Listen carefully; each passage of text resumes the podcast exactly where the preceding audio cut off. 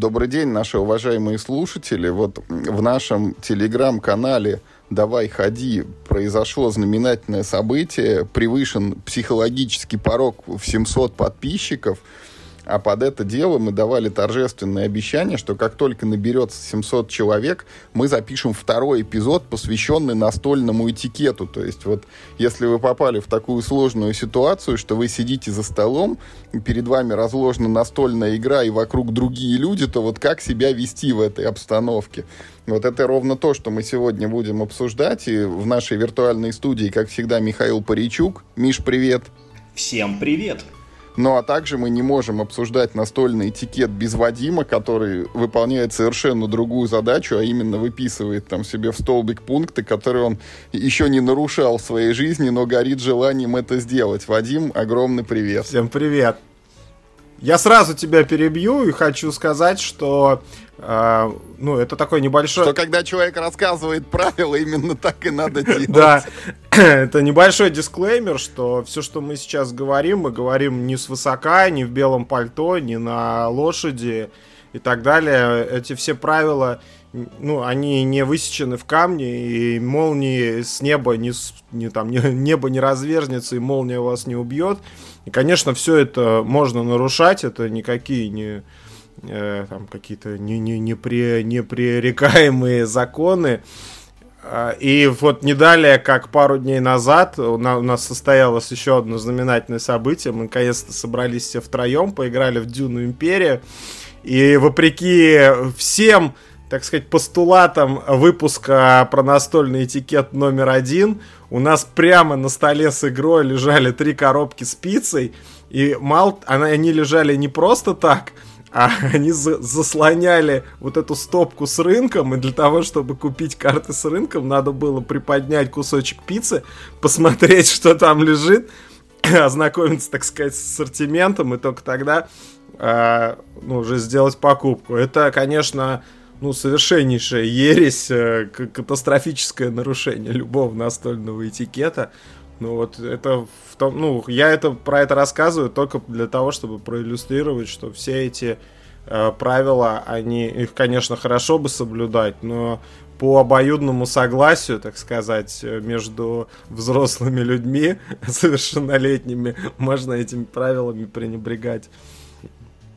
Скажем так, это скорее не то, что правила, которые мы кому-то хотим там догматически навязать, а скорее это те мысли, с которыми мы сами сталкивались, ну типа периодически какие-то сложности, вот на которые мы э, напарывались и тратили какое-то время на то, чтобы ну, ну как-то отрефлексировать и понять, как правильно было себя повести там в какой-то из этих ситуаций.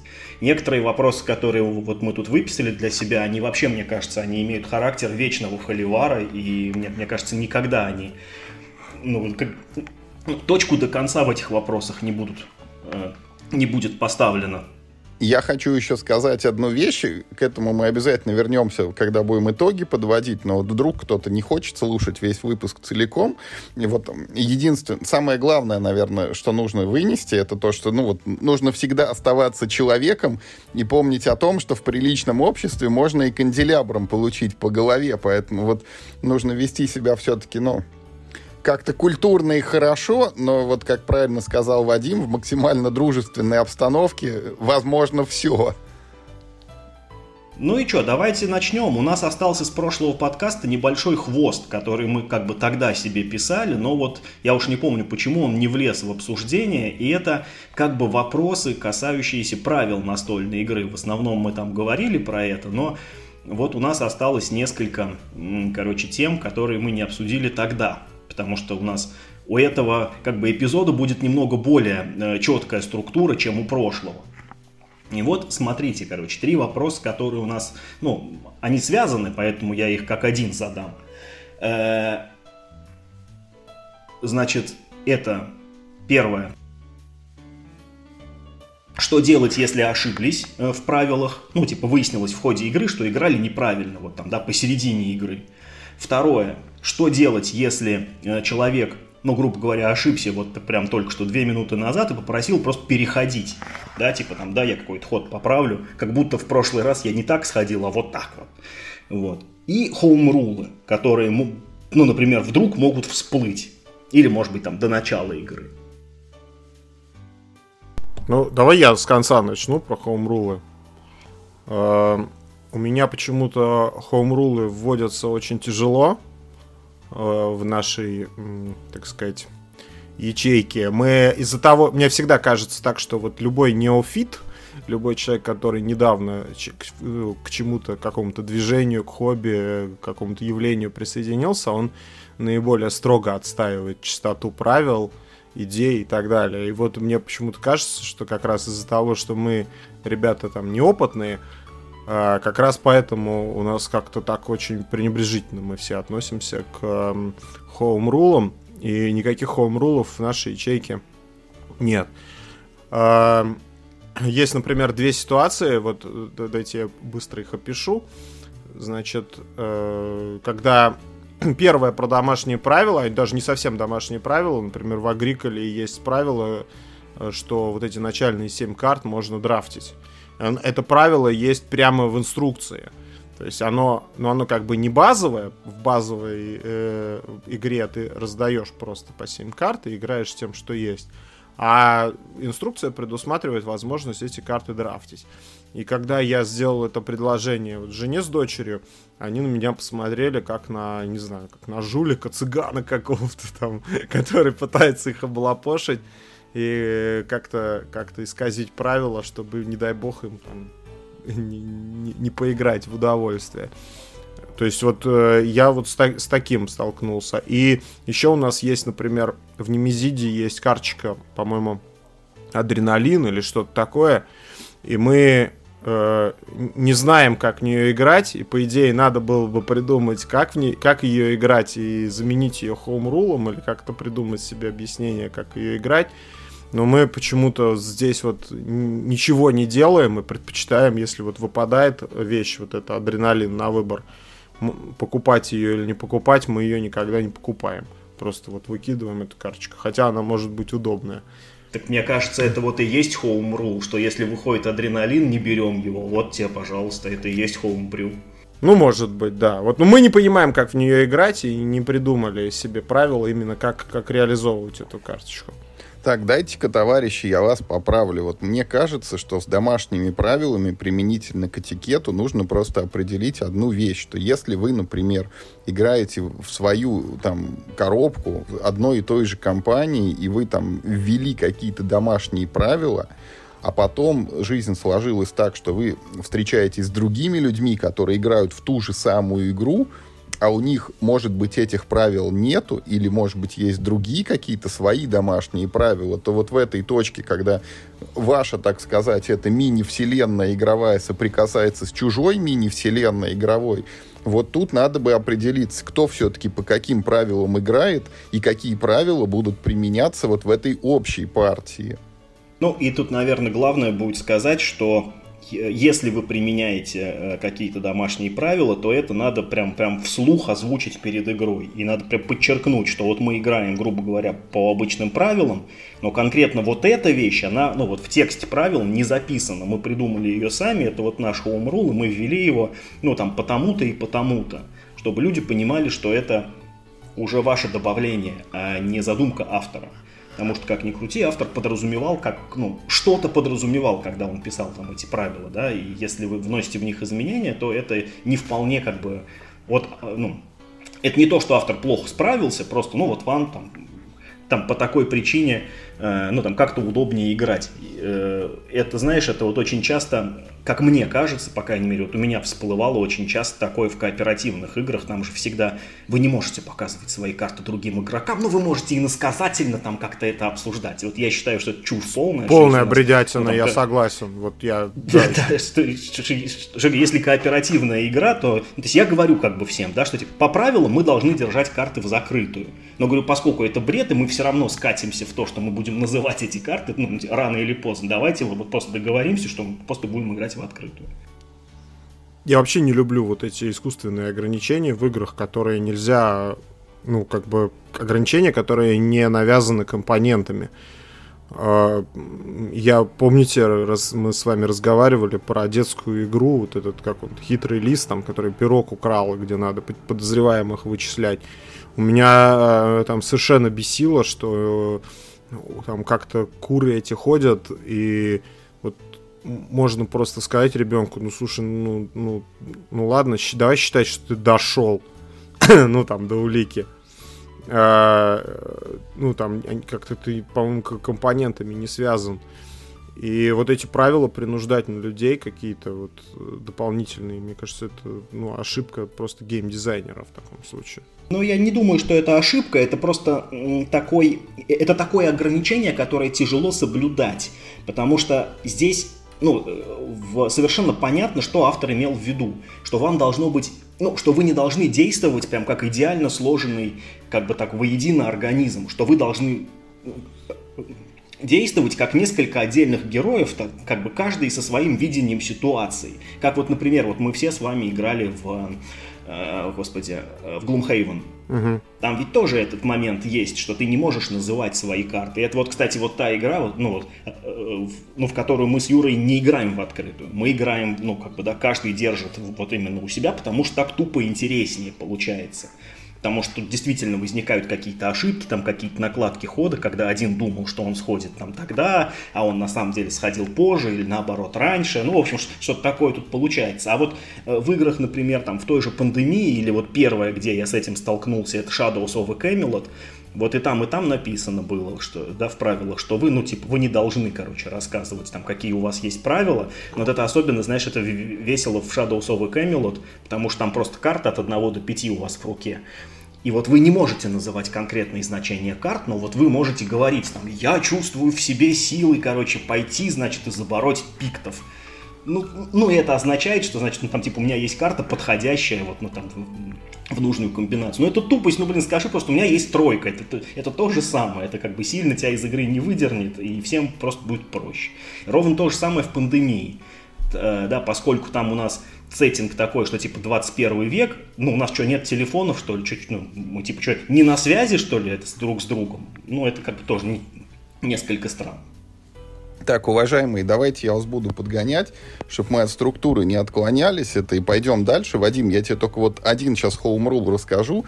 Вот когда мы играем в Дюну, мы применяем один home rule – что в конце каждого хода вот крайняя из этих пяти карт на рынке доступных, она сбрасывается это и открывается следующая. Вот. Мы с тобой его не использовали, но в целом, да, это довольно хороший хоумрул. Вот да, с тобой мы его не использовали только потому, что я сидел с другого краю стола и далеко тянуться, плюс пицца сверху еще лежала нужно было отклеивать все время от пиццы. Можно даже усилить этот home rule и сбрасывать весь рынок, например. С одной стороны. Нет, это во втором дополнении каждому игроку дается одноразовая фишка. Вот один раз за игру ты можешь обновить весь рынок. Mm. Когда ты накопил там 7 или 8 вот этих вот ромбиков, а ничего хорошего нет, вот чтобы счастье мимо тебя не пронеслось. Mm-hmm.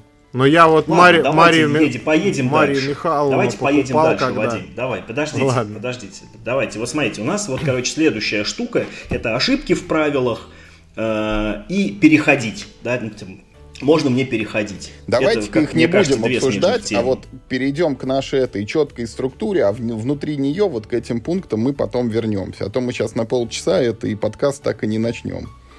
Ну, тогда у нас, ладно, хорошо, раз ты просишь так, давайте так. Короче, э, глава первая. Как вести себя во время э, хода другого игрока. Вот у нас есть несколько тейков, которые мы, значит, себе выписали. Как должен вести себя ты, когда ты, ну, типа, фактически не играешь. Ты просто наблюдаешь за игрой. Что в этом случае делать надо, что в этом случае делать не надо. И что, с чего мы начнем? Первое, то, что ну, типа, мы решили, что можно всем всегда э, напоминать о возможностях игры и напоминать какие-то правила, которые в игре существуют, но их, типа, легко забыть. И тут, ну, то есть, и сюда же можно, наверное, отнести, что если ты видишь, что твой соигрок ходит как-то, ну, как-то странно, то ну, типа, можно предположить, что он просто забыл или там что-то не, пос...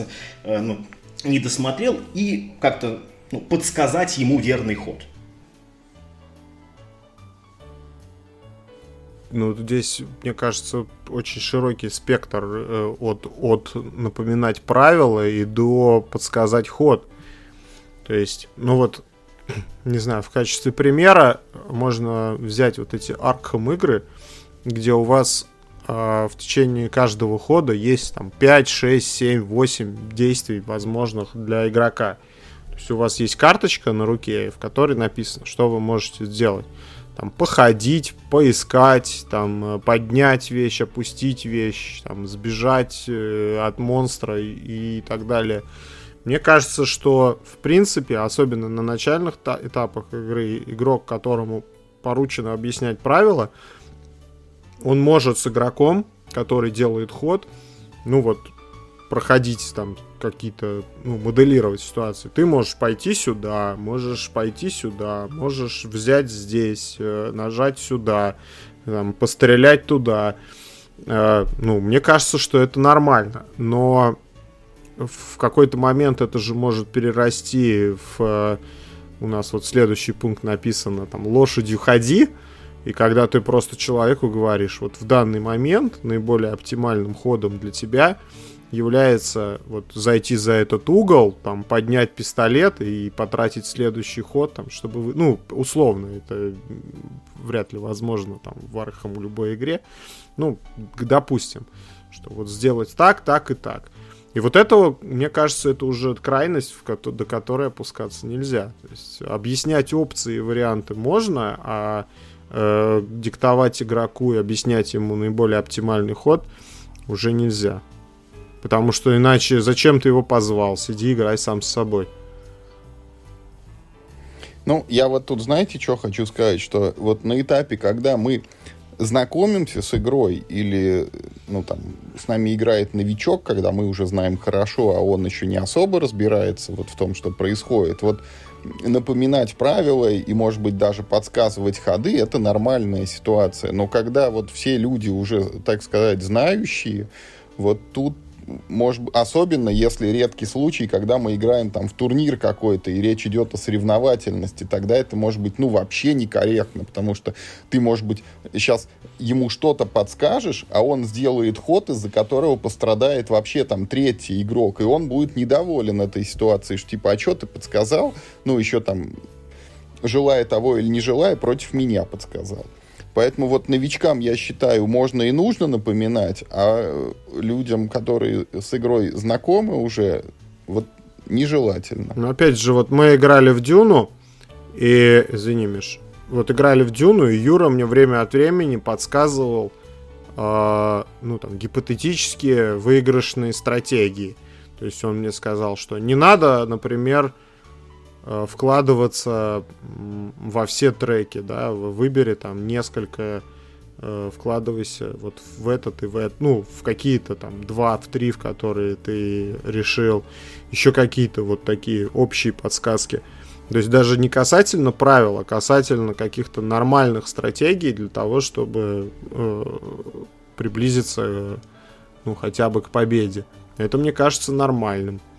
А если бы он... Но я попробовал бы это резюмировать таким образом. Вот есть высказывание, которое, кажется, Сиду Мейеру приписывают автору цивилизации, да, что игра — это последовательность выборов. И если выборы, ну, типа, делать интересно, то тогда, ну, как бы игра получается интересная. И вот вот мне кажется, это и есть вот та черта, до которой ну, как мы можем дойти в наших подсказках. Ну, типа, в целом подсказки, всякие напоминания, объяснения по ходу игры, это в целом ок. Это, ну, э, э, это не грех. Никогда не грех там что-нибудь напомнить всем, да, присутствующим. Ты же не на ушко кому-то там как бы шепчешь, да, что вот тут можно вот так вот сделать, ты забыл.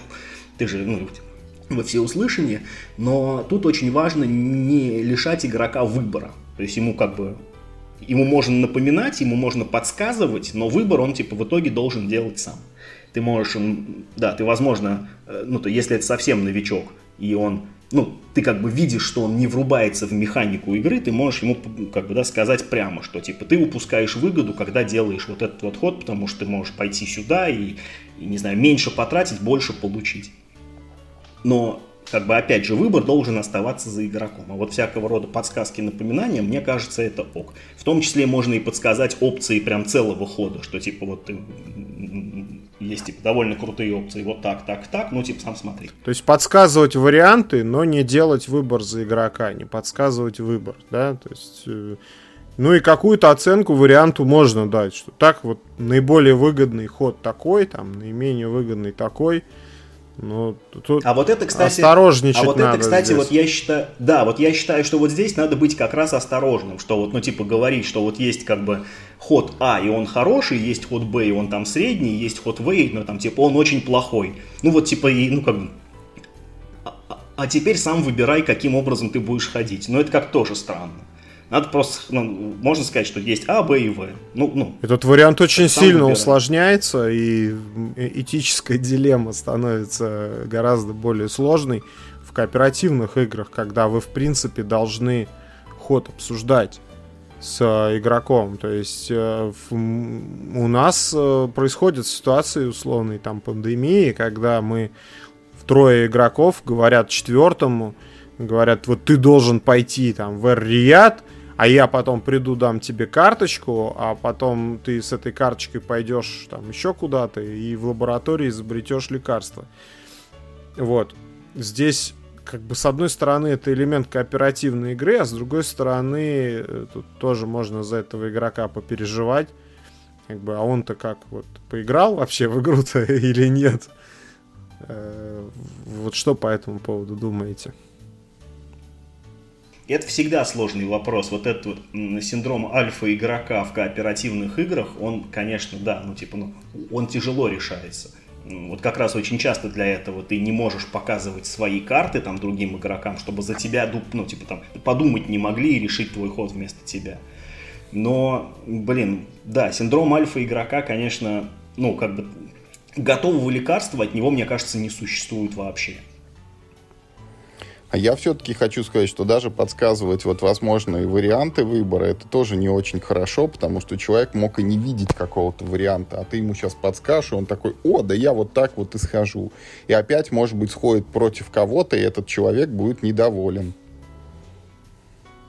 Не, ну кто-то все равно будет недоволен в итоге. Ну, таким образом, резюме какое, что мы можем, ну, типа, напоминать правила, но не варианты хода, так? Да, наверное, А да. я бы, я бы это предложил это сказать так, что нужно вообще молчать. Вот если тебя что-то спросили, ты отвечай, а сам вот не навязывайся. Что- я тебе сейчас правила расскажу, я расскажу, как ты можешь сходить, а может быть и оценку дам. Опять, новичку там можно что-то вот без его, как бы это, спроса э, информацию вываливать, но вот в обычной ситуации, когда вы просто сели играть, вот лучше помолчать. Но в конце концов, если вы играете втроем, вот ты ходишь, или вчетвером, ты ходишь, а те три человека на перебой давай правила подсказывать, и какие ты ходы можешь сделать. Ну, что это такое будет, а не Но я говорил не про подсказывать правила, я говорил про так называемые, часто забываемые, знаешь, правила, что там, знаешь, в некоторых играх вот есть какая-нибудь возможность, которая придумана для того, чтобы ты, ну, уж там совсем в тупик не зашел, типа, можно скинуть там три монетки, ну, это я, я условно говорю, типа, можешь скинуть три монетки и взять карту вместо этого. Это супер невыгодно обычно в игре, но, типа, вот у тебя есть такая возможность. И про это все забывают, потому что никто этим не пользуется, но, как бы, напомнить про саму возможность, что типа вы как не забывайте, что если что, вот есть, короче, вот такой еще вариант. Потому что, ну, вот он не часто встречается, например. Или наоборот, есть какое-нибудь условие проигрыша, которое очень легко, э, ну, как бы, ну, стригерить, но оно не очевидно. И ты говоришь, что вы там, типа, помните, что там в колоде есть карта какого-нибудь там безумного ужаса, которую, ну, там, если вдруг вы достанете, то мы, типа, все сразу проиграем. Ты не, не это, ну, не решаешь ни за кого ход, но ты просто напоминаешь про то, что есть какая-то опция, про которую, как бы, всем нужно помнить. Мне кажется, что это норм. Ну, да, наверное, да, да. Я соглашусь, что э, обязательно нужна, даже просто человек, вот я, например, сел играть, я тоже забочусь о своем удовольствии от игры. Ну, так уж, если по-честному, то я только об этом и забочусь.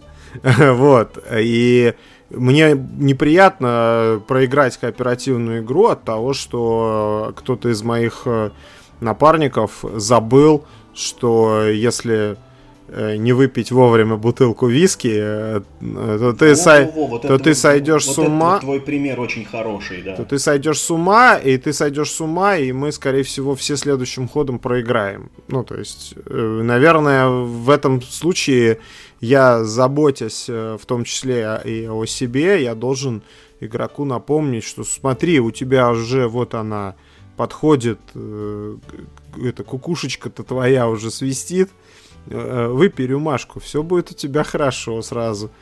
И это, кстати, в принципе вкладывается даже вот в нарратив, да, в сюжетный. Почему, например, там Джон Джонсон не может э, Карлу Карлсону сказать, что, братан, мне кажется, у тебя уже глаз-то дергается, может, э, ну, вы... попустись, попустись братан, братан да. да, я чувствую у тебя уже не в порядке все. И это в принципе... И это, как мне кажется, подводит нас, знаете, вот, ну, короче, к теме, а можно я перехожу? Частый вопрос, и я его часто задавал, и вам даже, мне кажется, задавал. И даже когда мы в последний раз в Дюну играли, и то, мне кажется, я что-то там задавал, какие-то и... эти вопросы. Типа, можно я схожу миплом, но другую карточку разыграю. На ней там тоже есть, короче, этот символ, но карточка... Мы переха... перехаживали, каждый из нас, по... точно несколько эпизодов было, когда мы перехаживали, и мне кажется, что мы даже не спрашивали разрешения. То есть мы просто декларировали, что, слушайте, ну... Э, и давайте так, я, я там хожу в эту в зеленый треугольничек. Uh, но я зачем-то потратил для этого ну, хорошую там джокерную карту. Давай-ка я лучше под, ну, переиграю, поста отдам подешевле карту, и, и ни, ни у кого не возникало таких сомнений. Но я, при, я думаю, что это происходило не сомнения, а протеста, да, относительно этого ни у кого не возникало. Я думаю, что это прежде всего не возникало потому, что я успевал это сделать до передачи хода. И если я... Ну и потому что мы все типа друзья и прочее, но, но ты же понимаешь, что это может стать э, проблемой в какой-то момент.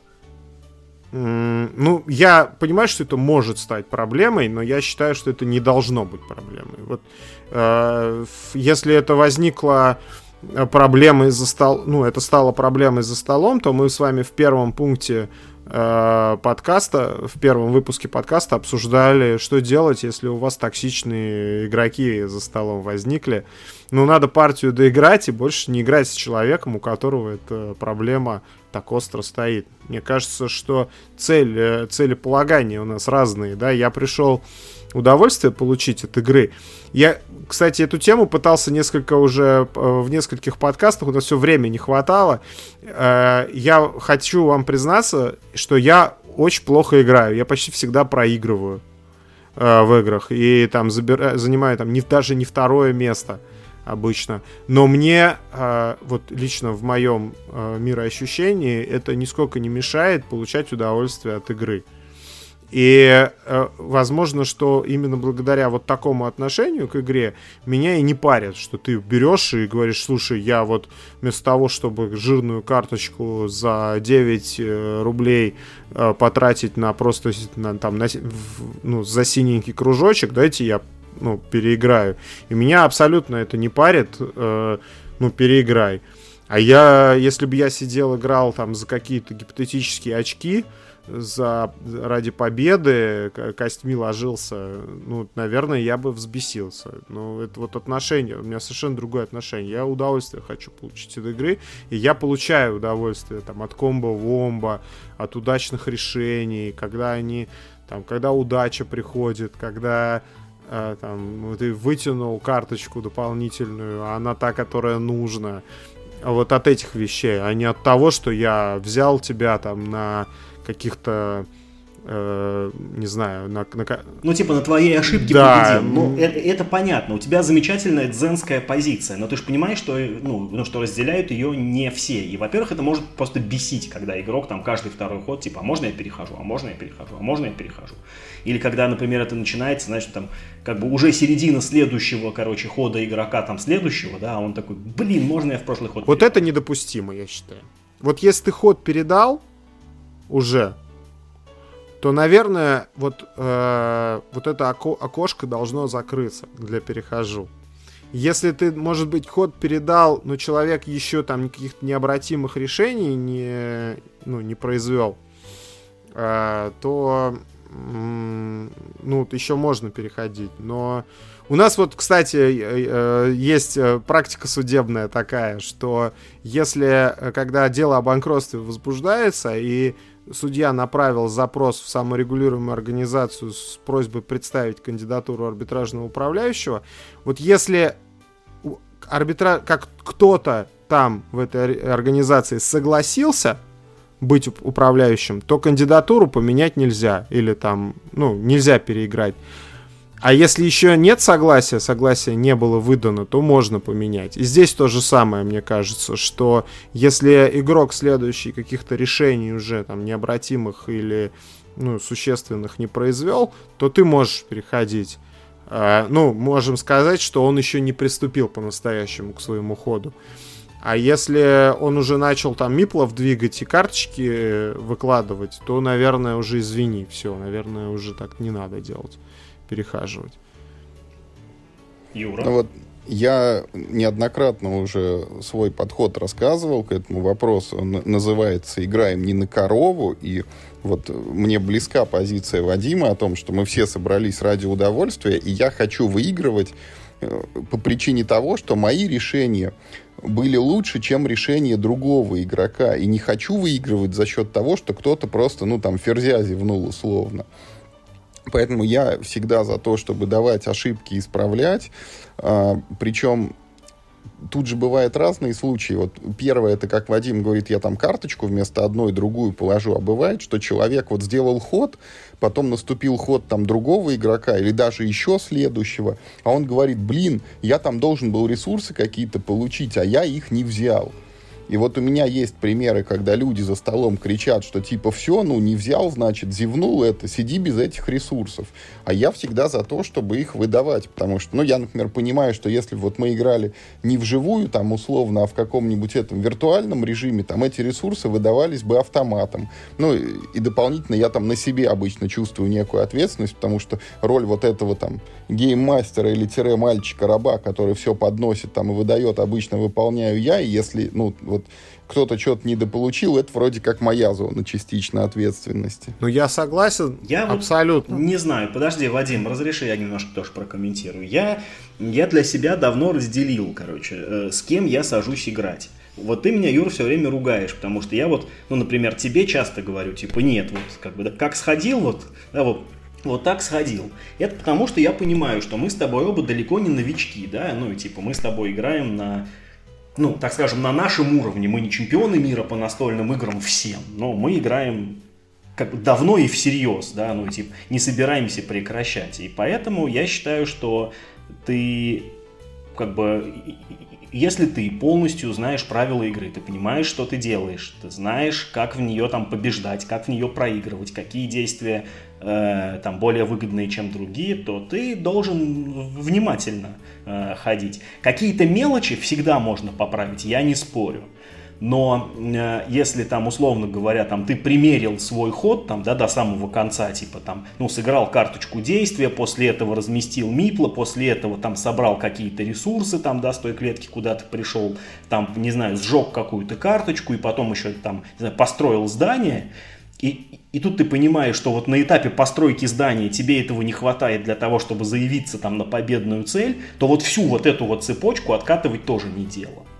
Ну, должен быть некий предел, короче, разумный. То есть одно дело зевнуть ферзя, как ты говоришь, а другое дело, вот знаешь, как бы, как, э, как в компьютерном симуляторе, бесконечно пробовать разные ходы, да, смотреть, что у тебя получится по итогу, и потом, ну, типа, выбирать лучший.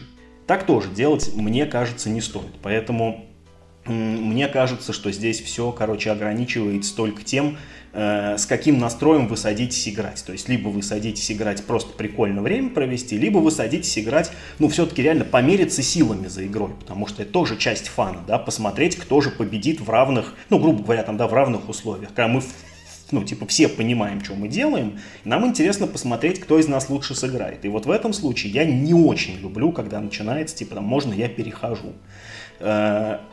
Там, типа, если я забыл какой-то ресурс взять, это, ну, типа, как правило, ок. Но вот целый ход, типа, там, если я неправильно совершил, вот это я не люблю. И мне еще очень нравился, знаешь, вот, по-моему, Юрты про это писал, про какой-то такой способ смешной, типа, жетончик дурачка. Что вот каждому игроку дают в начале партии специальный жетончик дурачка, который вот ты можешь в любой ход, короче, скинуть себя и сказать, короче, мой ход полностью аннулируется, я по-другому, короче, схожу. Вот. Но это можно сделать один раз за игру. А если ты этого, вот, вот этот жетончик дурачка не потратил, не применил, ну, там тебе какой-нибудь бонус в конце. Ну, может, не знаю, там какой-нибудь там два победных очка, там, да, условно говоря, ну, которые тебя к победе не приведут, но там какой-то там, не знаю, в случае ничьей ты побеждаешь, условно говоря, если ты не перехаживал. Мне кажется, это тоже хороший способ. Правда, я с ним никогда ни разу не играл. Может быть, на практике это не работает. Этот принцип называется права в обмен на ответственность.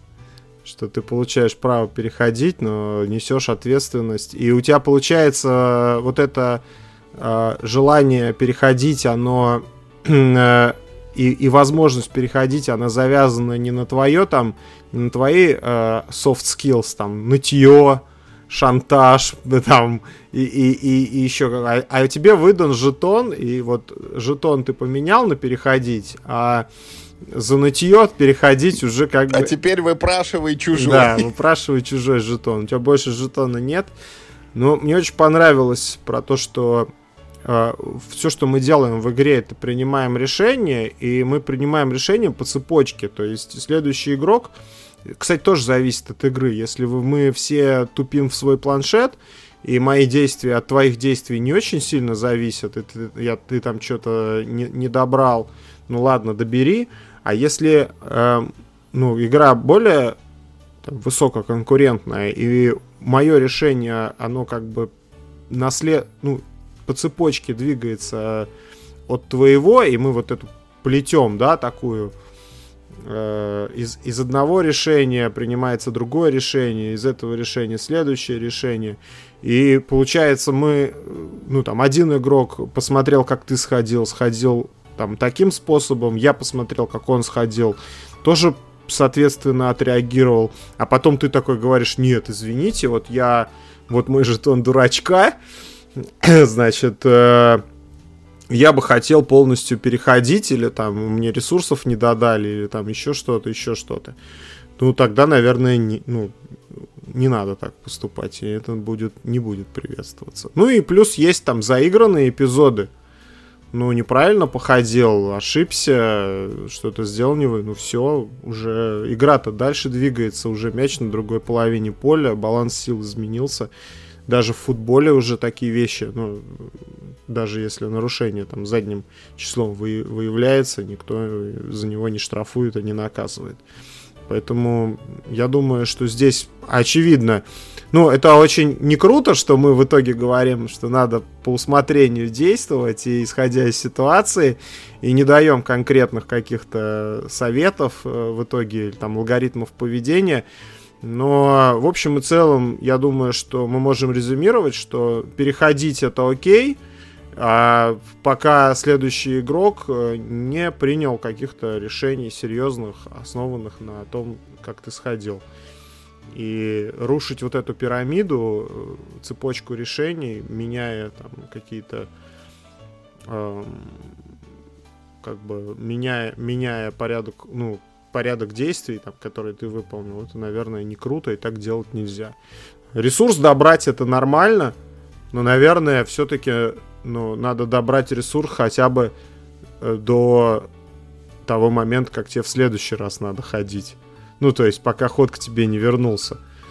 Э, ну, вот, как мне кажется. А, а не, два, не, не, не ресурсы за два хода назад надо добирать. Ну, Вадим, про то, что когда вот там твое решение уже повлекло там чего-то, чего-то, это, как правило, действительно мы никогда не откатываем. Вот про ресурс, там вопрос дискуссионный в той же Дюне.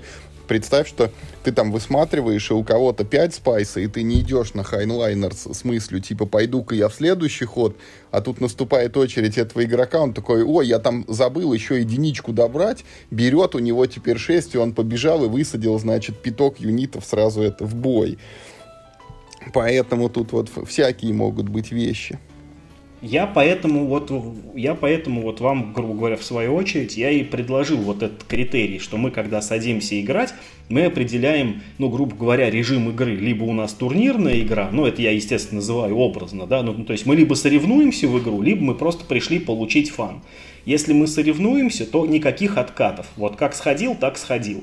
А если мы просто пришли, ну, типа, все провести время, может быть, кого-то научить игре, да, там, кому-то показать какая-то крутая штука, то тогда, пожалуйста, любые откаты, тейкбеки, все что угодно. Вот, Миш, я тебе хочу сказать, что по дефолту я всегда вот во втором режиме нахожусь, это have fun, а в турнирном это вот когда я ходил там на Манчкина, вот на Звездной Империи, там на Семь чудес, вот в каких-то... Юр, но в... это, Юр, но это же... Три не... раза в жизни это было у меня, когда я в турнирах ну, участвовал. Очень, ну ты очень буквально буквально воспринимаешь. Вот мы с тобой играем в Талуву. Ну что мы с тобой в Талуву будем перехаживать? Мы с тобой в Талуву играли, блин, по 50 раз. Мы каждый Слушай, прекрасно та, знаем правила. Та, та, Талува длится 10 минут, в ней даже Какая если разница, я там все сколько слил она это... длится? Это вообще не важно. Важно, что ты должен сам следить за своей игрой. Но я здесь согласен полностью, что все зависит от того, с кем ты играешь. Поэтому да, поэтому для меня, мне кажется, ну, такой, типа, нормальный критерий, что, что мы должны, типа, там, все понимать, э, с какой целью мы играем. Может быть, кстати, даже это стоит, ну, грубо говоря, озвучить, да, что, типа, не на корову играем, чуваки, давайте, короче, нормально. Ну, и, или, знаете... Э, на корову, вдруг... в этот раз на корову. Да, да, да, что если вдруг вот у вас как бы все играют не на корову, кроме одного человека, который вдруг в середине партии, короче, осознал, что он-то, извините, на корову играет, я-то уже поставил корову свою собственную. То а... по методике Вадима в следующий раз он будет играть только со своей коровой. Короче, вот в этом случае, мне кажется, нужно э, ну давайте закрой, закроем эту, эту тему, да. да, и двинемся да, дальше. Давайте дальше. У нас есть э, следующие два пункта, я думаю, их можно вместе э, как-то объединить. Это критиковать ходы и торопить с ходом. Э, стоит ли говорить во время игры другому игроку «давай, ходи»? Я, честно вам признаюсь, говорю – я тороплю. А, и, ну, это понятно, что, опять же, все от случая к случаю, но есть люди, которые очень долго думают. Очень. И, может быть, им стоит, как вам сказать, ну, начинать думать пораньше, например, свой ход обдумывать, потому что иногда даунтайм продиктован там не механизмом игры и не ну, правилами, а просто вот человек сидит и не может решить, что ему сделать.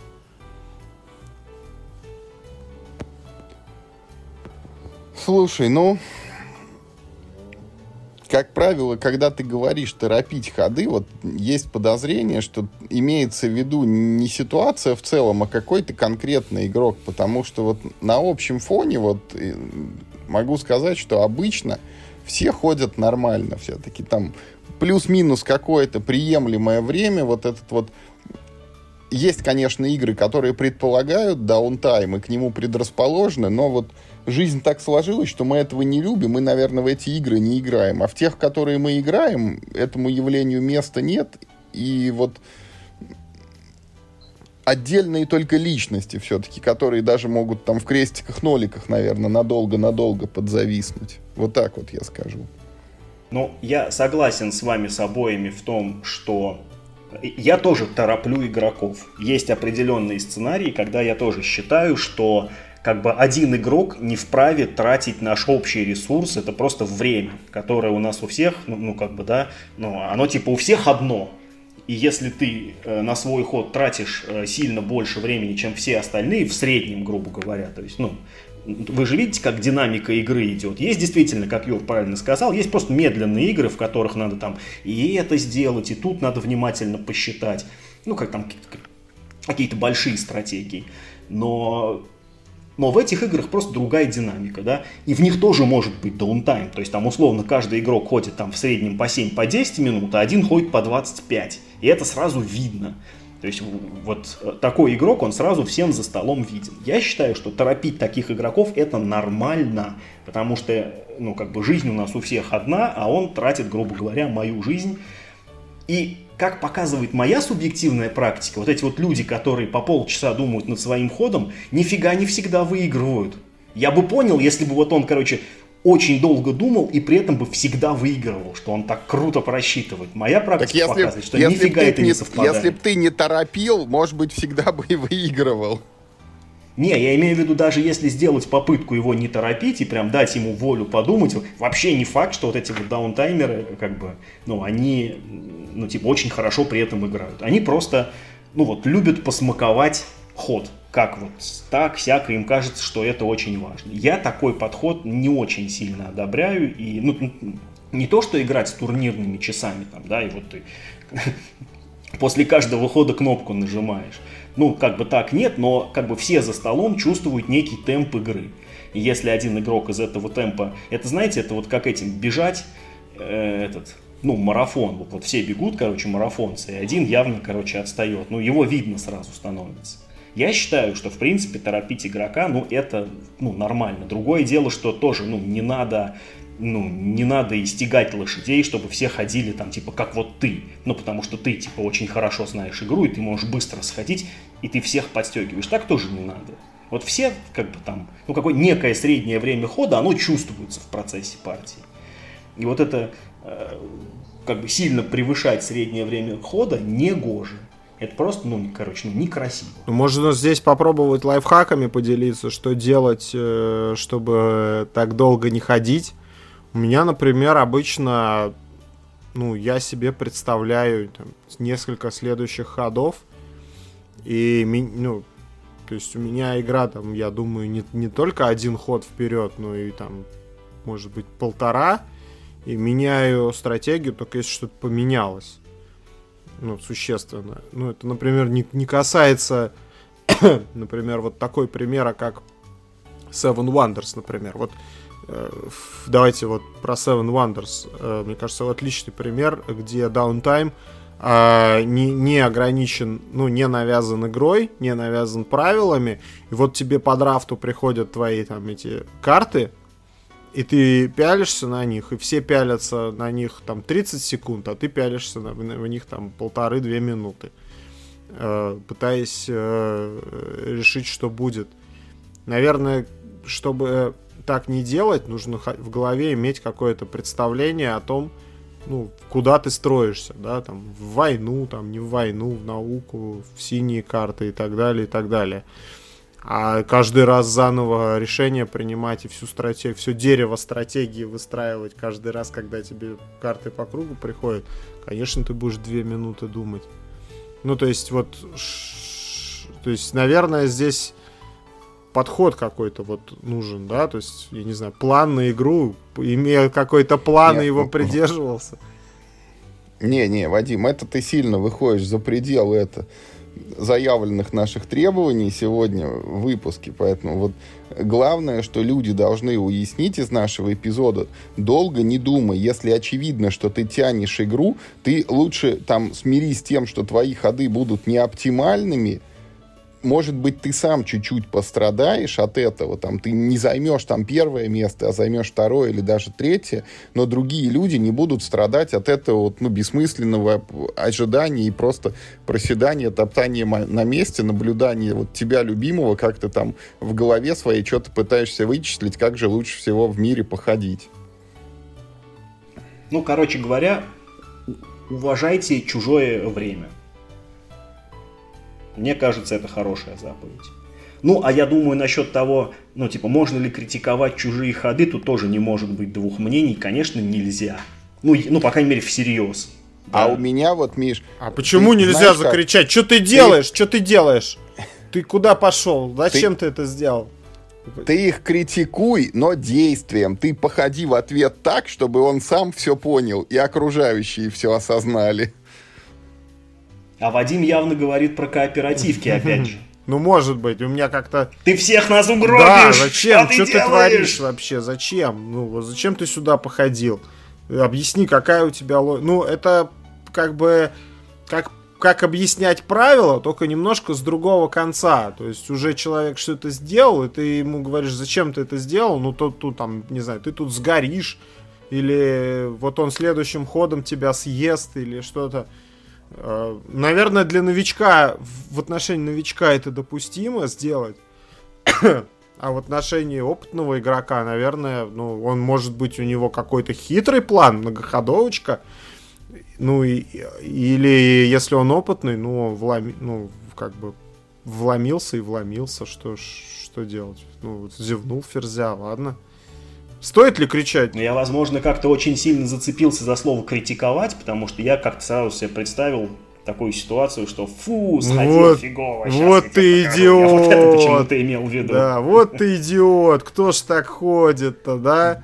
А, я думал, ты мне говоришь. Нет. Ну да, да, да, да. Вот это, конечно, ну вот это, конечно, вообще последнее дело. Так, конечно, говорить нельзя, но, то есть, ну, то есть, видимо, имеется в виду, что здесь важно тон, да, который ты, ну, применяешь там, ну, там, как шуткануть, наверное, как-то можно, опять же, ну, типа, не обижая игрока. И можно там как-то ему указать на то, ну, что остановить от ошибки. не очень правильно. Да, да, да, да, вот. Это хорошая формулировка, да, да, да. Критиковать нельзя, но можно, грубо говоря, остановить от ошибки, да. Это хорошее, мне нравится. У нас еще в телеграм-канале э, в комментариях к предыдущему посту, предыдущему подкасту про настольный этикет, рассказывали про какого-то уникального человека, который, играя э, с тобой в настольную игру, одновременно играет еще в какую-то другую настольную игру на телефоне. И, э, ну, что это всех бесит. И еще больше бесит, э, что он еще и выигрывает в этот момент. И там, и там, да? Да, да, И, э, ну, мне кажется, что здесь э, четко нет. Ну, то есть, э, в, сидеть одновременно и пялиться там что-то в телефон, переписываться э, с кем-то, это совершенно, мне кажется, неприемлемо. У меня вот ситуация была как раз вот мы с вами когда играли, э, я, ну, когда мы сели играть, я телефон оставил в сумке и даже его за стол не брал. Мне жена потом реприманд сделала, что я, говорит, тебе там что-то пишу, вопросы задаю, а ты мне не отвечаешь. Ну, что я ей сказал, слушай, ну, я сидел, играл в игру, я, ну, как бы играл в игру, я телефон не брал с собой, я же не должен его на шее вот так носить, вот на лямке. И он, когда вибрирует, я должен вскакивать, отрываться от всех дел и там что-то писать. Ну, можно выделить. Не все мы, мы там, не, никто из нас не, там, не супер там, олигарх, бизнесмен, у которого горят акции там где-то. Мы можем все выделить два там 2-3 часа на игру, а, не отвлекаясь на телефон и не, э, там, не ведя переписку, или уж там, не дай бог, э, еще и как параллельно там в Angry Birds играть на э, пока ждешь своего хода. Мне кажется, что пялиться в телефон, играть в телефон там или переписываться, это, мне кажется, это мавитон. Так делать нельзя. Что скажете? Ну да. Как Юра как человек, который были... уходил там что-то звонить э, э, время от времени, что ты скажешь по этому поводу? Ну, я хочу сказать, что хочется, конечно, чтобы все были вовлечены. Ну, и вот э, игра, когда происходила, э, вот все были в этот момент за столом, все смотрели, что происходит на столе, все осознавали, какие происходят изменения игровой ситуации. А когда ты отвлекаешься, там, например, в телефон, да, залез, то ты как бы выпал из этого процесса, вот из этого потока игрового. И потом, опять, во-первых, ты можешь потратить там время и свое, и чужое, чтобы в него снова вклиниться. Э, ты можешь чего-то не увидеть и допустить вот ту самую ошибку и оказаться в роли, вот о чем мы говорили, там, а можно я перехожу, ну и в конце концов, я не знаю, у тебя там могут что-то спросить в этот момент, а ты там э, будешь или переспрашивать, или даже ответишь не с первого раза, потому что ты где-то сидишь в телефоне. Но это вот как-то по-человечески некрасиво к другим людям. Ну вот тут, наверное, настало моя пора каяться, потому что это вот тот грех, которому подвержен я. Я, я очень часто э, во время какой-то, особенно большой, там, да, там какой-то сложной игры, я очень часто залезаю в телефон, пока ходят другие игроки, но тут у меня есть два оправдания. Нет тебе оправданий. Нет. Хорошо, я себя, я себя оправдываю двумя э, тезисами. Первое, что мне кажется, что если как бы у тебя есть время на то, чтобы еще и в телефоне там, да, там что-то покопаться, почитать чатики какие-нибудь, попереписываться, то значит у игры, ну, ну как бы, ну, такая динамика. То есть я не во всех играх отвлекаюсь. Там, да, условно, когда мы с тобой играем э, в пандемию, я просто, или, или в какой-нибудь доминион, то я, я просто физически не могу отвлечься, потому что у игры просто другая динамика. Или, например, если из медленных игр взять, если вот ну, какой-нибудь Gloomhaven тот же самый, он, в принципе, ну такой довольно-таки неспешный, но у меня там просто физически нет возможности э, да, от игры оторваться и что-то какие-то чаты читать. И поэтому, как мне кажется, что если как, ну, у меня есть время почитать телефон, значит, ну, как бы партия позволяет. Это не я виноват, это игра виновата. Никто в этом не виноват, просто, ну вот как бы э, такая динамика сейчас Ситуация у игры идет, что у меня сложилась. есть время на это, да, да, да. И второе, что я ну, как бы, я всегда понимаю, что я не прав в этой ситуации. То, то есть я никогда не отстаиваю свою правоту. Если мне сделают замечание, я скажу, блин, извините, пожалуйста, я просто информационный наркоман, не могу не читать ленту новостей каждые две минуты. Э, вот. И вот эти два тезиса немного спасают, короче, мою душу от того, чтобы там как-то погрязнуть в покаянии, в, этом, в постоянном или в муках без телефона. Но в целом, нет, конечно, я согласен тебе с тем, что это нехорошо. Нет тебе прощения.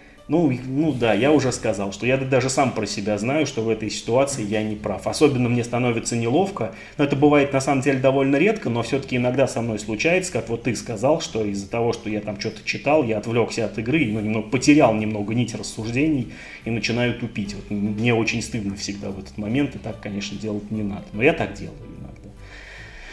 Вот. Ну хорошо, мы, мы тебя точно не, не, ни, ни в чем как бы не обвиняем и зла на тебя не держим, да. Никогда больше, никогда больше мы, тебя играть не позовем. Вот у нас еще мы пропустили, он как-то не очень по порядку пункт лежит. А, во время чужого хода а, я даже сформулирую это утвердительно. Нужно следить за выполнением правил. То есть э, вот здесь даже пометочка стоит. У нас, у нас есть такой момент, мы когда играем в этот, э, в Немезиду, и там есть э, на кубике специальный значок, который работает для игрока немножко по-другому, если он испачкан вот в слизи этих пришельцев. И когда э, игрок э, кидает кубик на, на шум, проверяя, есть ли вокруг него инопланетяне или нет, я ну, есть за мной такой грешок, я очень часто спрашиваю его, и бывает так даже, ну так, напряженно, есть слизь там, слизь есть, вот, э, чтобы, ну, правильно применить бросок кубика, там, я уже забыл, там, если э, что-то тишина выпадает, но ты в слизи, то тогда работает как будто шум там из всех коридоров произошел. А, и, ну, у нас даже, мы, у нас чатик так сейчас называется, и слизь есть, и надо мной смеются, что я очень агрессивно это всегда выясняю, что типа слизь есть, а если найду. И, но мне кажется, что если бы за мной следили, там, когда я хожу, ну, и за мной следят, э, ну, вот Юр, мы, вот Юра играет с нами, ну, друг мой Юра, вот, он следит тоже за правилами. Я ему всегда за это благодарен, потому что, ну, ты же не можешь все упомнить. Э, и мне кажется, в этом ничего плохого нет, когда кто-то там тебе говорит, а вот ты сходил, а карточку покажи, а, а ты не забыл там карточку взять э, из колоды потянуть. Мне кажется, что это нормальная абсолютно э, ситуация за столом. И я бы ее даже приветствовал, чем порицал. Вот, вот. Может быть, это какие-то формы принимает извращенные. Может быть, у вас примеры какие-то? Но важно, да, да, да, важно не извращать вот этот вот подход. Я тоже считаю, что, ну вот, не грех следить за тем, как ходят другие игроки, не нарушают ли они правил, да, там, но не забывают ли чего-то, но очень важно сохранять в себе вот эту, ну, грубо говоря, такую, типа, объективность, да, что ну, нужно не только говорить, что, а, ты не можешь так сходить, потому что вот, не знаю, сейчас вот такое событие, которое не позволяет, но также напоминать, слушай, вот ты ходил, а денег не взял там, да, заход, возьми, вот тебе-то полагаются две монетки, потому что вот тут, там, да, там у тебя свойства. Про это тоже важно напоминать. То есть надо как бы в обе стороны, знаешь. Угу. Нельзя, как бы это То есть это не должно быть использовано как какой-то полицейский механизм, который вот, короче, с нагайкой стоишь с этими, с этим, с рулбуком, короче, и всех э, всех их шлепаешь по рукам всех остальных игроков. Нельзя так Но это нельзя в юриспруденции это ходить. называется шикано, злоупотребление правом. Когда ты используешь правила для того, чтобы там что-то другому игроку не додать, чтобы он где-то не доходил, э, недополучил какую-то выгоду. Вот так, конечно, нельзя действовать. Э, если уж ты принялся контролировать правила, то ты напомни ему взять, э, если он сыграл карточку, напомни ему вытянуть новую из колоды, или там взять ресурсы, или там правильно посчитать то, что он должен взять, там, или какое-то свойство применить, которое у него есть. А, это, ну, если ты занимаешься контролем игры, да, я считаю, это абсолютно нормально так сделать, и э, это даже приветствуется, и отлично, что кто-то следит и порядок вносит за столом. Я считаю, это отлично. Вот я сейчас вам скажу, расскажу историю по этому поводу. Ну, во-первых, я скажу, что я поддерживаю, конечно, что лучше ну, вот, наблюдать там и поправлять ненавязчиво, если что-то где-то кто-то упустил. И это в целом положительно играет и на атмосферу, и вот в телефон, Миш, никто не отвлекается в этот момент. А, но я не могу вот сделать так, чтобы в выпуске не упоминались генералы, и приведу вам два примера. Вот когда мы, например, играем в генералов, там, Вадим, есть такая опция, вот ты же в Hearthstone играл, знаешь, что такое секретики? Нет. Не, ну, я играл, но нет, не знаю. Нет, нет. Ну, хардст... нет. секреты в Hearthstone е, когда ты карту сыграл, она срабатывает потом при выполнении какого-то триггера. Ну, я просто не помню, как это называется. А, ну, ну да, механика ну, мне понятно. понятна. Да. Вот. Сыграл вот. карту в закрытую, Юра, это Да, называется. сыграл закрытую, когда-то она потом открылась.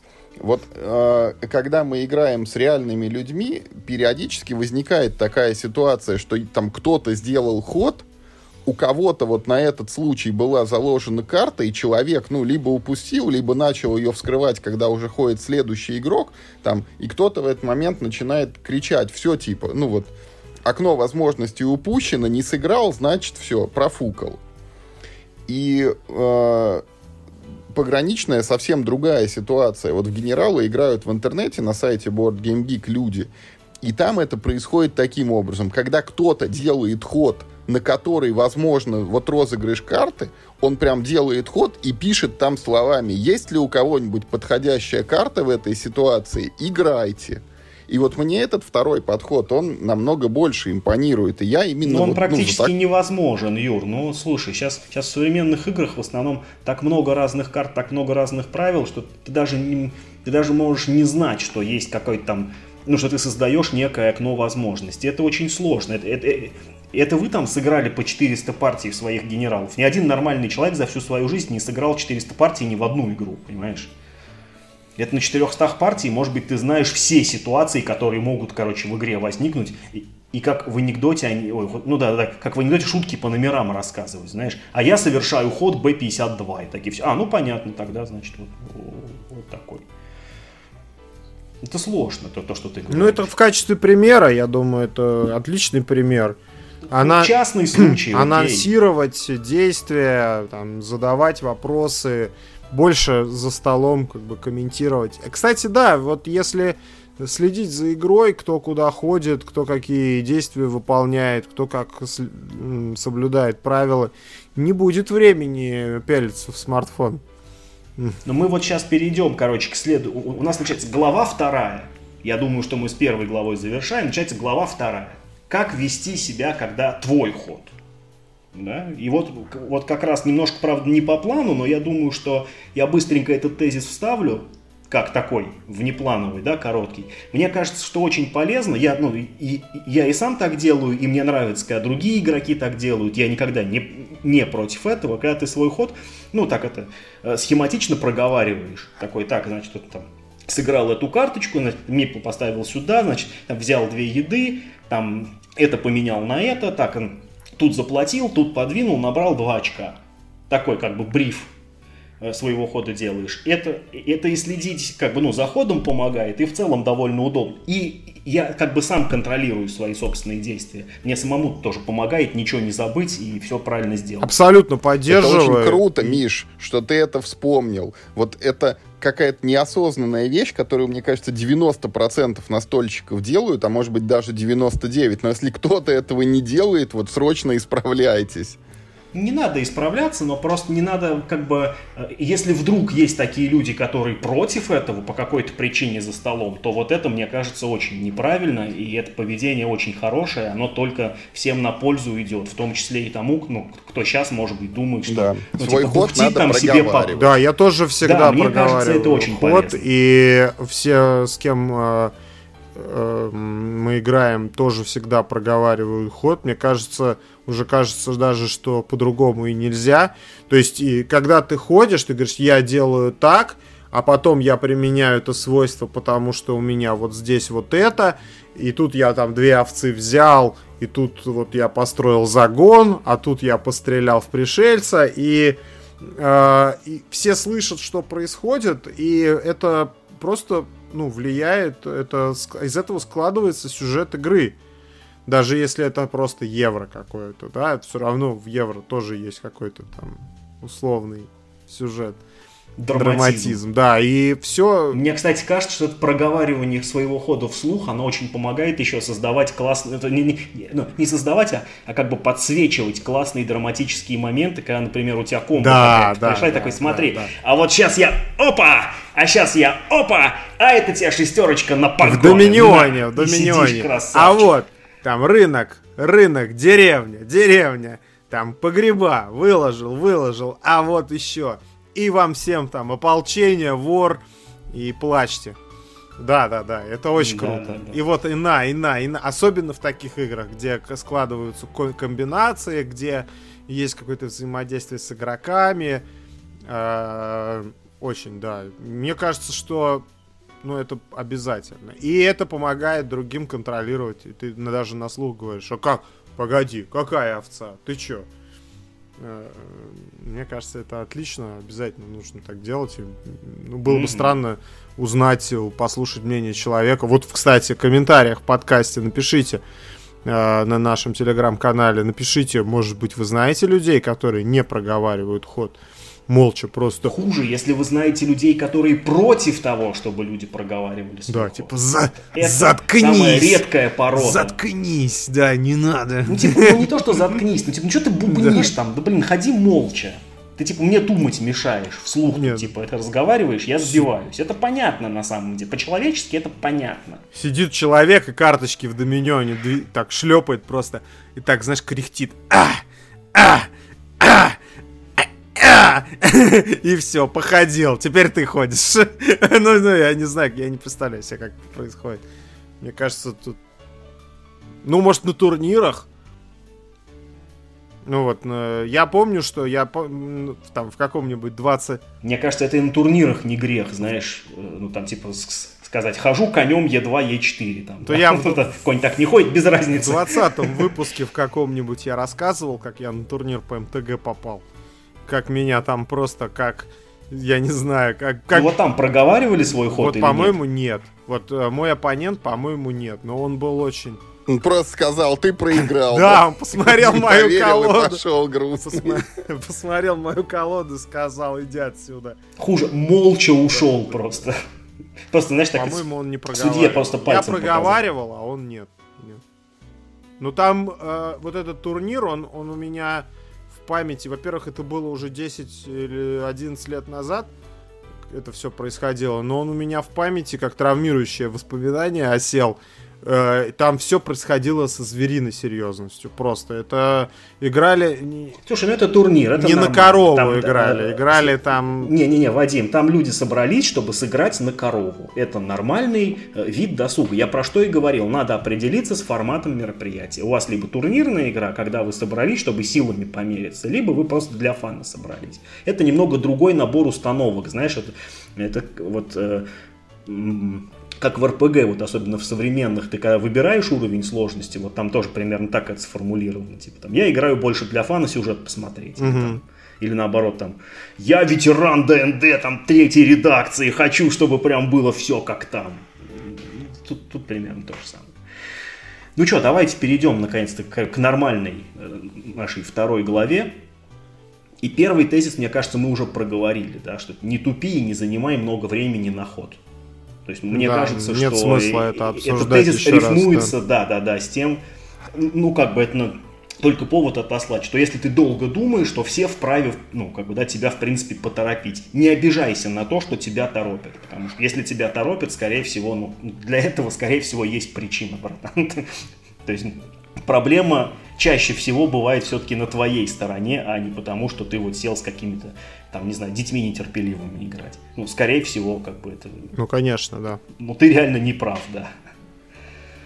Следующих э, два тезиса, вот, а, они тоже, как мне, мне, мне кажется, парные. Жульничать западло, а спросить правила не западло.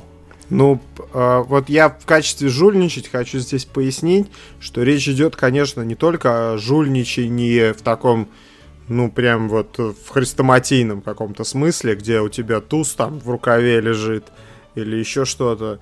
Э, э, здесь вот, Юр, помнишь, ты рассказывал историю, что вы играли во что-то в, в The Game, и там кто-то кому-то карточку дал под столом, под столом да, тайком, да. да, вот, да. вот это, конечно, это поражает всю, всю... Но это еще хуже, это туз даже не у тебя в рукаве, ты просишь туза, ты просишь туза из рукава другого игрока, это еще То есть это не то, что жульничать, это вы там с цыганами сели в поезде играть в карты, да, они там вас облапошили.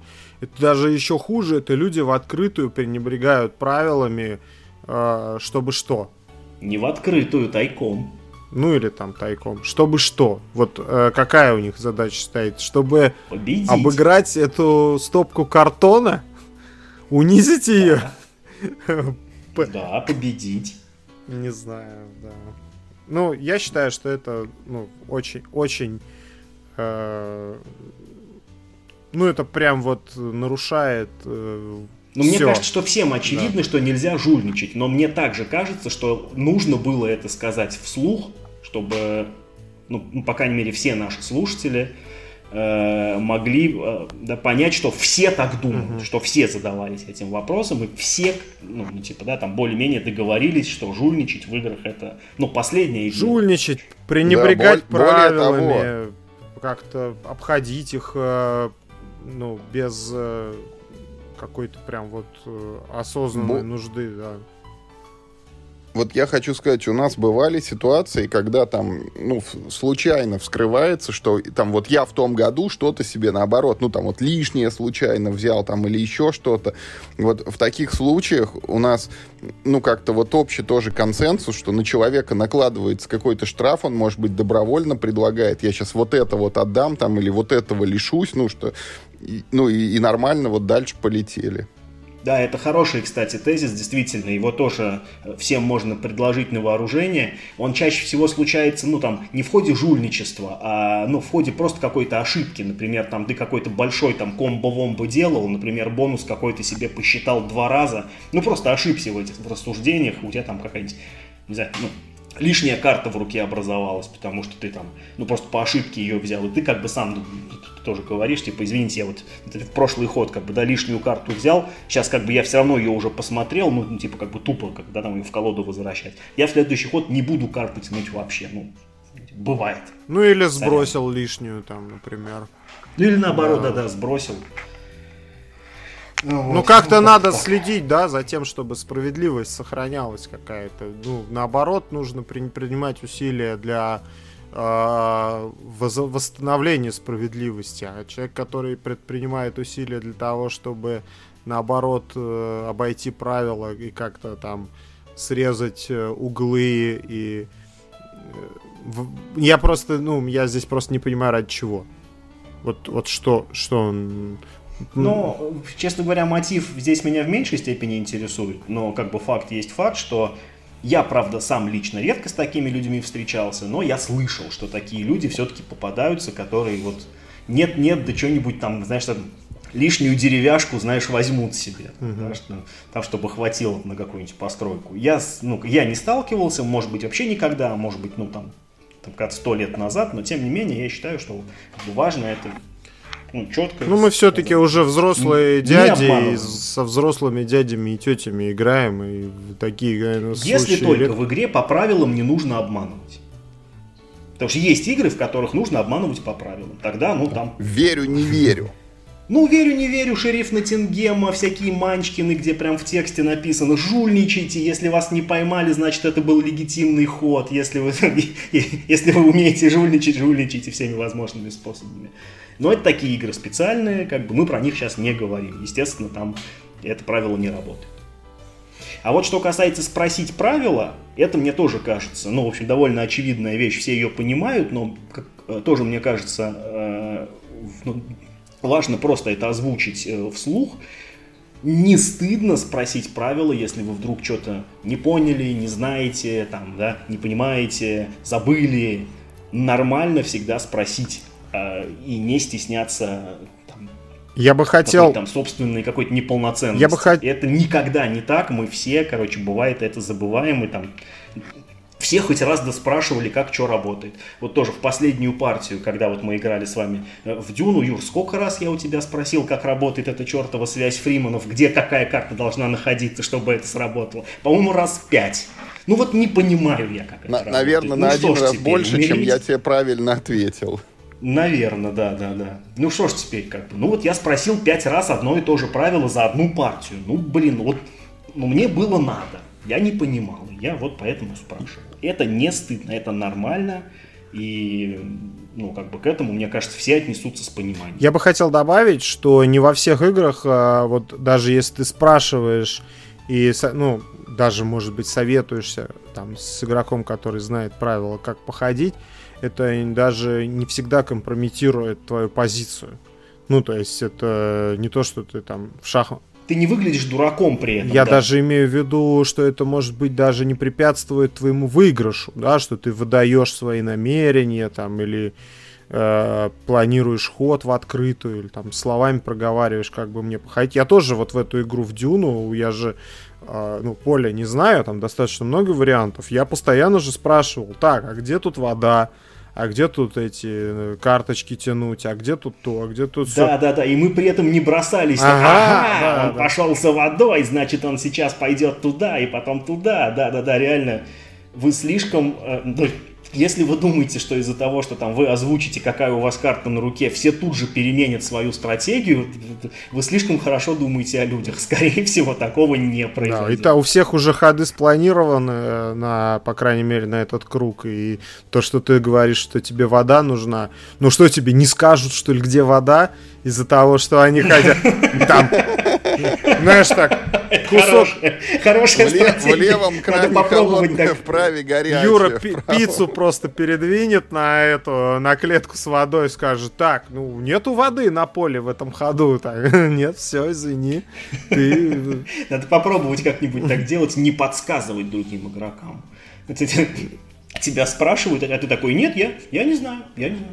Сам думаю, не знаю. Я к тому, что это не просто... Где хочешь бери. Не просто это там уютно, неуютно, там дурачком. Мы, кстати, говорили про это в предыдущем э, выпуске, про то, что ну, у нас есть подозрение, что многие люди переживают, что их там сочтут э, дурачками там или э, за то, что они там как-то неправильно ходят или, или там правила переспрашивают или там спрашивают их слишком часто.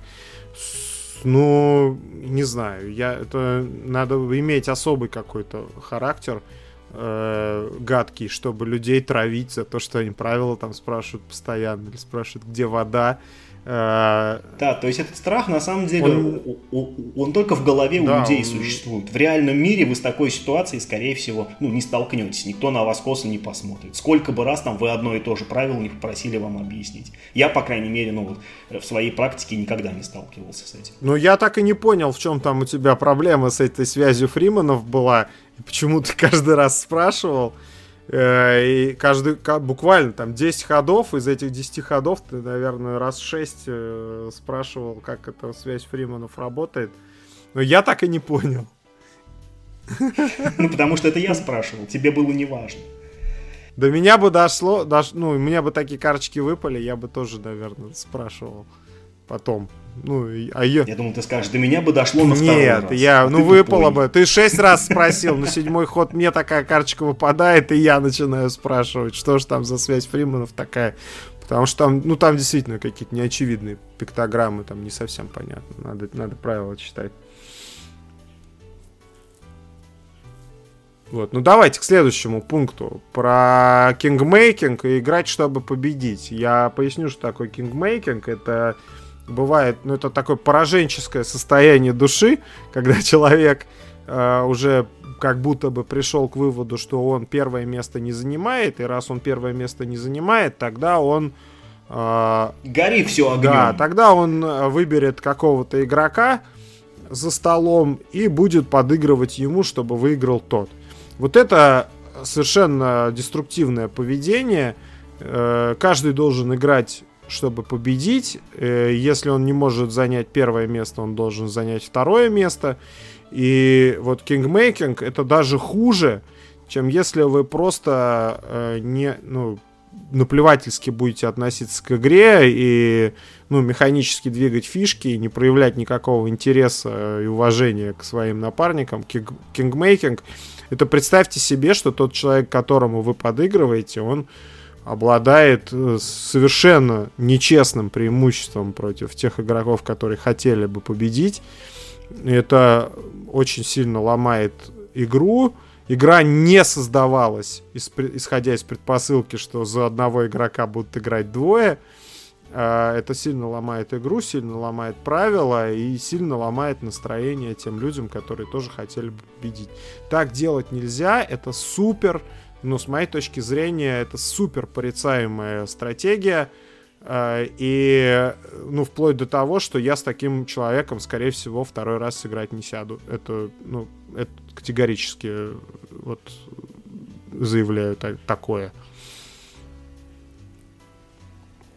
Ну, я хочу тут добавить, что все-таки вот э, под видом кингмейкинга, с моей точки зрения, является семейный подряд. Это когда за столом сидит обычно семейная, ну или еще не семейная, но уже пара, и вот, значит, начинается, что в колонизаторах я меняюсь только с ней, или даже иногда бесплатно отдаю каких-нибудь овец. Вот, если мы играем в войну, я, значит, на нее не нападаю ни в коем случае, потому что огребу потом в другом месте и по другому поводу. И вот такое поведение, оно, конечно, тоже вот неположительным образом влияет на атмосферу за столом, на ту игровую ситуацию, потому что она складывается, ну, не нормально, а вот с очень таким субъективным уклоном там в одну сторону. И вот это, конечно, нужно как-то вот... Я за то, чтобы искоренять это максимально. Я, ну, мне нечего добавить. Кингмейкинг это ужасное зло, никогда так не делайте.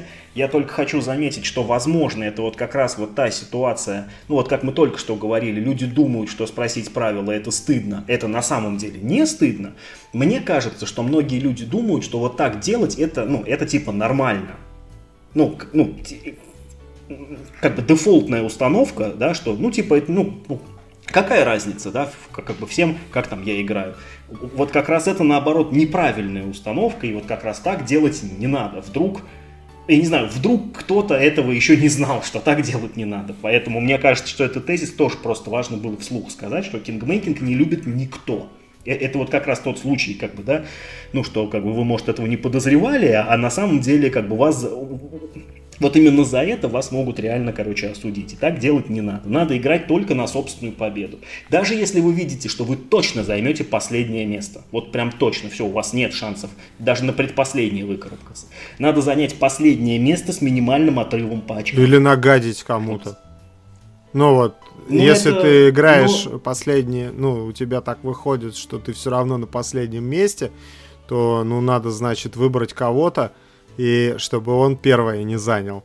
Ну, то есть... Ну, это называется кингмейкинг, как бы опять. Тут очень трудно, здесь, как бы здесь трудно. Я считаю, что все усилия нужно э, направлять на собственную выгоду. Потому что, ну, то есть, э, понятное дело, что игра это сильно упрощенная система, а в реальной жизни вы наверняка стремитесь сэкономить каждый рубль. Даже если вы не можете вы, там, э, сэкономить миллион, то вы даже 100 рублей все равно хотите сэкономить. Да? Ну, ну, то есть вы же не думаете, что типа, если нет вот скидки в магазине 50%, то и куплю за full прайс. Нет, вы воспользуетесь скидкой там в 35 или даже в 10%. Но вы как бы все равно вот что-то хотите там для себя получить. Так и в игре надо. Даже если вот у вас будет на один ресурс просто, который вообще ни на что не влияет, но, но вот у вас будет просто на одно дерево больше в конце игры. Вот надо делать так, чтобы у вас было просто на одно дерево больше в конце игры. Потому что это спортивный э, дух.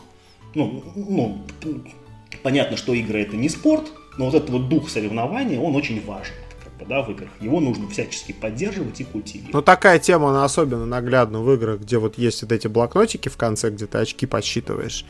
А, что лишняя очочка там все-таки заработать в конце хода, там овцу какую-нибудь приобрести или там яйцо снести, а, все-таки ты должен просто для того, чтобы цифру эту поднять. Да, да, да. Пусть даже вот на одно очко там, там в 200-бальном среднем рейтинге, да, там у тебя будет там не 18 очков по итогу, там, да, когда у победителя там 200, а, а у тебя будет 19 очков. Все равно ты как бы, ты чуть больший молодец в этот момент. Ты сделал, короче, все, что мог. Вот здесь есть такой у меня, например, я всегда рассказываю, это отвлеченный такой пример про покер, что в покер, в карточный, нужно всегда играть на деньги. Ну, пусть это будет... Это хорошее. Пусть это, это хорошее. Пусть это будет 100 рублей, 200 рублей, там, ну, это пусть будет какая-то сумма, которая не имеет для вас значения, но ты должен вот эту энергию денежную, там, жадности, экономии, Э, последствий ты должен в игру принести. Если ты играешь на абстрактные фишки, там просто по, по, там, по 100 фишек раздал в начале игры, у людей нет никакой эмоциональной связи с этими фишками, и они будут блефовать, играть. Это будет совершенно другая игра, она не будет никак не связана с э, настоящим покером, с настоящими эмоциями от покера. Если ты меняешь э, даже там по 100 рублей, по 1000 рублей, там вложился в игру, то ты играешь совершенно по-другому. И когда ты, когда это реальные деньги, когда это связано ну, с реальной какой-то ты эмоционально инвестирован в игру, она идет совершенно по-другому. Человек ходит ну, совершает ходы, принимает решения вот так, как, как игра задумана.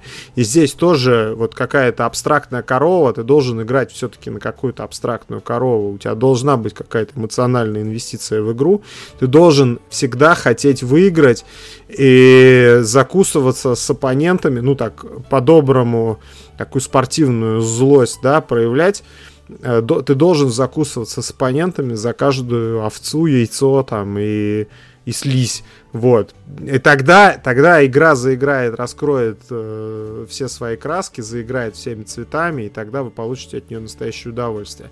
Если ты садишься вот, э, ну понятно, что там не на корову играем, Юра говорит не, о, не об этом, да, не об азарте, он говорит о э, серьезности происходящего, что нельзя к этому всему относиться там со звериной серьезностью и бить в морду друг другу за то, что кто-то там не вовремя походил или там ресурс какой-то потянул лишний.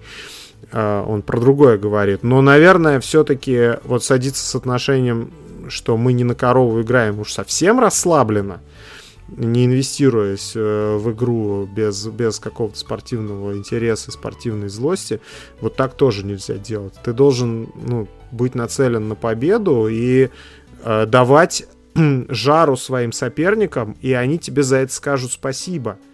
Потому что никто не садится в игру, э, чтобы ему подыгрывали, и потом погладили по голове, какой умный и красивый, хотя он на самом деле никаких решений не принял. Каждый хочет выиграть э, за счет своих решений, за счет э, своих там навыков каких-то, и, а не за счет того, что кто-то ему по льготной цене сбывал этих, там, что там в колонизаторах сбывают, там, шерсть, кирпичи, кирпичи. да, Э, поэтому играйте, ну, по, по, подоб, ну, по-доброму зло, давайте людям конкуренцию, давайте людям э, жару, э, закусывайтесь, тогда эта игра, любая игра, даже там самая семейная э, радужная евро, э, заиграет э, ну, всеми цветами радуги, запахами, раскроет свою истинную, э,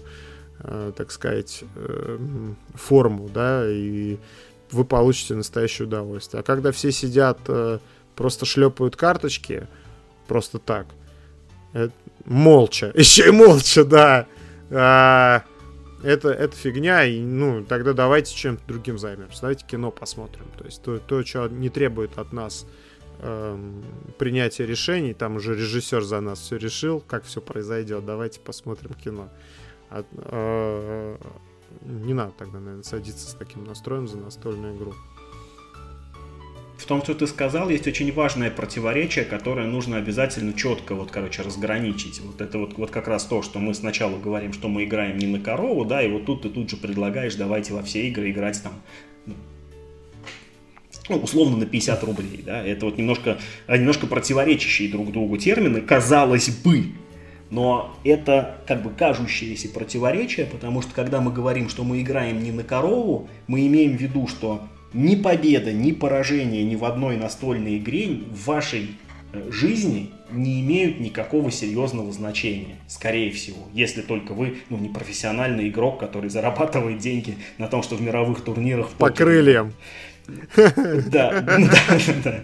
Вот что э, как бы на таком э, семейно-бытовом клубном уровне никакая победа или поражение не стоит вам э, реальных каких-то не стоит слез друзей, ребенка не стоит реальных от... да да да не стоит да, да слезинки ребенка а вот 50 рублей стоит. Да да. Да, потому что, опять же, там, да, вы, скорее всего, там на 50 рублей не обеднеете и не разбогатеете. Поэтому действительно нужно держать в голове вот этот вот спортивный настрой, что как бы мы играем не на корову, но всерьез. Да. Такую, такая ментальная корова в вакууме в голове. Да, дайте я вам сейчас. Во-первых, Вадим, то, о чем ты говоришь, это режим максимальной жесткости. Есть даже такое выражение, что если вы типа не готовы вот разругаться в сопли со всеми, кто сидит с вами за столом, вы играете недостаточно жестко. Но вот я не приверженец этого подхода.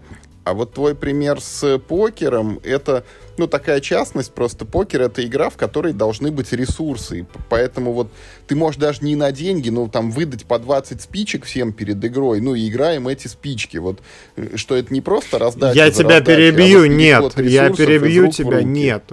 У тебя, у тебя нет эмоциональной да. связи со спичками. А с рублями, вот как ни крути, вот мы все-таки, как э, этот говорил Джокер говорил, мы живем в обществе, вот, а с деньгами у тебя, к сожалению, эмоциональная связь есть. И если ты играешь хотя бы на 100 рублей, то ты не будешь спичками, я все спички на кон и, и с, там, с двумя двойками э, all-in, понимаешь? А даже если там 100 рублей лежит, я подумаю 10 раз. Надо ли мне блефовать там с двумя двойками на 100 рублей? Они же сейчас меня отберут деньги. Поэтому нет, э, здесь... Э, и, и я не говорю о том, чтобы я готов там в сопле, в слюне разосраться со всеми э, игроками за столом. Я говорю о том, что э, я, может, и в дзене нахожусь, когда играю, и получаю удовольствие не от того, что побеждаю, и потом вот погон, шестерки на погоны э, людям вешаю, но и от этого я тоже получаю удовольствие. Это не значит, что я просветлился настолько, что э, мне все равно, победил я или проиграл. Э, понятно, что я еще от, от процесса должен удовольствие получить, что как у меня комбо сложилось, как я ловко свинью подрезал, или там еще что-то. Но выиграть я хочу. Я очень хочу выиграть. И ну, как бы, я считаю, что это очень необходимая эмоция для того, чтобы действительно от игры все получили удовольствие. Все должны хотеть выиграть. Корова, она нереальная, но какая-то виртуальная корова должна в голове присутствовать. Нет? Головой мотает, сидит в камеру. Не, нет? Да что, мы, мы, мы и подкаст не на корову записываем, поэтому я предлагаю к третьей главе уже перейти, а то мы и в два часа не уложимся. Ну давайте, первые два пункта из третьего, из третьей главы, э, э, это написал я. Я тут не могу, это просто у нас подкаст, ну, он для всех аудиторий, я не могу точно прочитать, что я записал. Но, значит, первые два пункта звучат примерно так, что меня очень сильно раздражает, когда я читаю э, там flavor текст в сюжетной игре, то есть э, сюжетный текст какой-то, а люди при этом э, не слушают, а разговаривают между собой. У нас на, на эту тему... Да плов кушают. Да, на, на нас на эту тему произошел, ну, такой микроконфликт, потому что я сидел, читал там в этом, в Arkham в особняках безумия читал, что там мне там на iPad написано. вот, а при этом а, там, жены наши что-то там обсуждали, не знаю, там какие-то свои женские вопросы. И я прям, ну, я вспылил. Потому что я сижу, читаю, значит, это все дело, э, как-то пытаюсь игрой управлять, э, в общем-то, не только для себя, а тут вот э, такое поведение наблюдается. Ну, вроде они услышали, больше такое не повторялось. Но, ну, я прям обиделся. Ну, то есть я прям физически и почувствовал, вот прям аж губа задрожала, знаете.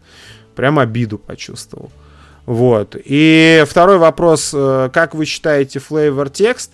Я слышал такое мнение в интернете, мне понравилось, что, ребят, если вы не профессиональный актер, и, ну, как бы у вас нет каких-то специальных навыков, то читайте, пожалуйста, нормальным голосом. Не надо там вот, э, вот это все вот, э, изображать там чудищ каких-то, которые на вас напали и страшным голосом разговаривают. Я с этим мнением отчасти согласен, но отчасти не согласен. Потому что когда мы играли в ДНД, я дополнительное удовольствие испытывал, когда за, за гоблинов там какие-то крики кричал. Или когда читаю текст из особняков безумия, когда ну там какое-нибудь чудище кричит, я тоже не, э, так сказать, не брезгую тем, чтобы покричать. Но, э, ну, как бы я не знаю, как другие люди к этому относятся. Ну, я вот удовольствие получаю, когда что-то там обыгрываю. Вот. Как вы к этому относитесь? Ну, у меня сильно зависит от игры. То есть, в основном я с флейвор текстом э, сталкиваюсь в каких-то тоже таких, ну, типа там ближе к Америтрэшу. И там я ну, люблю почитать флейвор текста, а в ужасе Аркама третьей редакции без этого вообще никак нельзя, потому что у тебя там все время меняется сюжет, и ты просто, ну, не прочитав флейвор текст, ты просто не знаешь, что нужно делать дальше, потому что так, так устроена игра. А, и я я ценю, да, тоже, когда как бы все внимательно его слушают, потому что это показывает, что все погружены в игру. Действительно, но мне кажется, что это вопрос, опять же, компании. То есть, если ты играешь с людьми, которым только механика важна и не важен настрой, то ты, ну, ты как бы тоже должен это понимать и ну, не приносить им игры, которые на нарративе основаны. Да, что, ну, типа, если в эту игру без нарратива играть нельзя, тоже должен понимать, что людям просто это не очень интересно. Ты же не можешь их заставить э, поверить в какую-то там сказку, которую там, ну, лично ты сейчас рассказываешь. Это нормально. Как бы. Просто, ну, то есть Тут, тут надо тоже понимать, на чем основана игра. На механиках, либо на флейвор тексте. Если там сюжет важен, то, конечно, должны быть все в нем заинтересованы и должны все его слушать. Потому что, то есть, ну, во-первых, это работа. Читать э, тексты это не так просто. И не все игроки хорошо это делают. И это очень легко заметить, когда просто ты сажаешь за один стол там, ну, условно, четырех рандомов, и все читают какую-то книжку истории по очереди. Ты очень хорошо чувствуешь, что вот этот блондин читает хорошо, а этот брюнет, допустим, хуже. вот. И это же тоже, ну, не, ну, не просто так. Это, это определенные актерские умения там, да. Ну, не бог весть какие великие, но тоже читать с выражением тоже как надо уметь. Хотя вроде все в школе учат, но не все научаются. Э, вот. Поэтому, конечно, это тоже труд, к нему надо, надо относиться уважительно, но ты, как человек, который, грубо говоря, выбирает игру, тоже должен понимать, в какую компанию ты это несешь. Ну, и как бы, ну, типа уж там прям сильно обижаться на то, что люди не слушают флейвор текст, тоже странно. Я хочу сказать, что вот у меня-то это очень критический взгляд на все эти флейвор тексты, потому что вся вот эта вот так сказать, сторителлинговая составляющая, и в целом, и Лавкрафтовщина в частности, ну, мне кажется, очень такая вот низкого, ширпотребная Ну, а детективные вот игры, вот. извини, пожалуйста. Что, ты там не читаешь книжку правил с выражением? Нет, читаешь. де- детективные игры все состоят из чтений, а это вот какие-то там э- эпизоды. Но, тем не менее, вот несмотря на такое отношение даже, конечно, вот так, как рассказывает Вадим, так делать не надо. И вот обратите внимание, мы даже об этом не задумались, и у нас вот в предыдущих, так сказать, главах мы ни в свой ход, ни в чужой ход даже не догадались вставить пункт, что типа не беседуй с другими игроками о посторонних вещах, потому что, ну, презюмируется, что так, ну, не делает никто. И, ну, и не следует это делать и, и тогда, когда тебе ну, какую-то вводную из игры зачитывают. Это то же самое, что тебе объясняют правила, а ты там языком чешешь с кем-то. Вот я не поэтому- согласен с этим запретом. Я постоянно со всеми разговариваю в чужой ход. Если, как бы, опять же, э, мы собрались просто пофаниться и получить удовольствие. Вообще нормальное дело с кем-нибудь между ходами там. У Я тебя- более того, я могу участвовать в игре только потому, что сидит человек, с которым я хочу поговорить, и я буду, ну, так грубо этом, там, как-то играть, но цель просто человеком А- хорошим, а- понимаешь, осознай, пообщаться. Вадим, мою боль. То есть Мишка это либо в телефоне пырится, либо с кем-то это болтает. Но это не потому так что ужасно. по Ну, ты фану. уж тоже но меня как, но как только я понимаешь. забыл взять овцу, то все, играем это на соревнования, не по фану, не положено. Ну так Мишу послушайте, он вообще в двух боевых режимах существует. Он либо пофаниться пришел, либо это, либо с ножом сидит вот так вот у гора. Так я же так и говорю, да, я разделяю. Мы либо играем на интерес, либо мы играем на победу. Я принимаю оба режима, пожалуйста, давайте просто поиграем, ну типа по лайту, нет вопросов, я за, давайте, я люблю играть по Миш лайту. такой, играем по лайту, я- достает телефон. Игра- Играем по лайту. Играем се- серьезно, Да, достает и тут же нож. соседу говорю, смотри, какой мимас свежий. Причем в его ход. Он ходит, а я ему мимасы показываю. Именно так я и делаю. Нет, короче, есть время слушать, есть время, э, короче, не слушать. Это, Ну, это тоже, разные знаете, вещи. Зависит от текст, игры. как правило, зачитывается для всех. Тоже зависит от игры, да, ну, наверное, э, в какую-то игру можно играть и при этом бесед беседовать, что-то обсуждать. Я про это и говорю, что есть игры, которые основаны на нарративе, которые без нарратива теряют что-то. Мгм. И тогда, конечно, это Вы flavor этому читаете э, голосом вот таким, пытаюсь там, типа, ди- Ты знаешь, я иногда кривляюсь. Когда мне прикольно, я иногда Я кривляюсь. тоже кривляюсь. А Ну, я, редко, Вадим, редко, редко. А, а я, Вадим, не играю в игры с флейвор текстом. А что у тебя в генералах нет не- флейвор текста? Нет, в генералов мы же, ты знаешь, настолько преисполнились, что мы вот только что говорили, ход проговариваем, ход проговариваем, а в генералов мы играем, как Мишка говорит, мы называем только название карточки, а что там внутри написано, уже и так у всех на подкорке отложилось. Ужас какой-то просто, это просто вообще. Но это экспертный уровень игры, Мгм. Вадим, это как бы, ну, э, это нормально, какой там флейвор текст. Ну, Юра действительно не любит вот, э- вот эти все сюжетные игры, это, ну, как бы просто не его чашка Но- чая. Для него, если уж нарратив, тогда детективная игра. Это как бы, ну, типа, это понятно, уважительно, я, ну, я его да. и не позову никогда на, на- Ну, мы с тобой игру. будем играть в ужас Архама в на- настольном концлагере, да. А он будет смотреть и завидовать. А мы будем ему говорить, а вот иди в генералы свои играй. Давайте поговорим про, а, про эмоции в играх. А, вот у нас следующие два пункта, мне тоже кажется, что можно даже три объединить. Давайте вот все я зачитаю. Первый это не психуй, особенно в играх с предателем. Иногда игры с предателем могут носить, э, ну, возбуждать эмоции очень серьезные.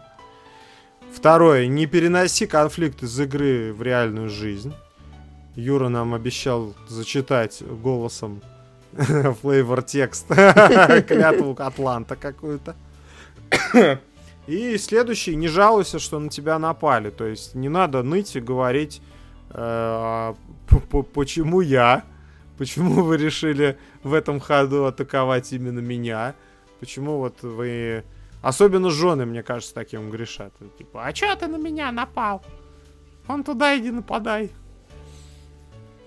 Вот. Э, я хочу сказать, что... Неловкая да, минутка шовинизма да. сейчас там. Мне, мне кажется, была. Так, а, так я хочу сказать, секунду. что у нас э, реально, у нас вот в нашей там игровой ячейке реально были напряженные эмоциональные моменты в играх с предателем, в непостижимом. Был очень острый один момент даже в гномах-вредителях. Там, правда, ребенок расстроился очень сильно. И тут, кстати, давайте следующий пункт тоже прочитаем. Это громко радоваться победе. Я вот расскажу случай. А, значит, мы играли в гномов вредителей. Мы играли в шестером. Эта игра позволяет играть в шестером. Значит, я... Мне так выпало, что я был гномом вредителем. Я выбрал стратегию не связанную... Значит, один гном был явный, а я был в засаде. Значит, я себя ничем не проявлял. И я выбрал такую стратегию, что я не ломал коридоры, там, не, не строил вот эти боковые ответвления, ничем себя не выдавал. И так вышло, что стопка уже под, подходила к концу. А там вот, насколько вы помните, в гномах-вредителях, если помните, там как бы в игре внутренний таймер. Если карта, колода кончается, то все, значит. Если вы не докопались до цели, значит, игра закончилась, и гномы-вредители победили.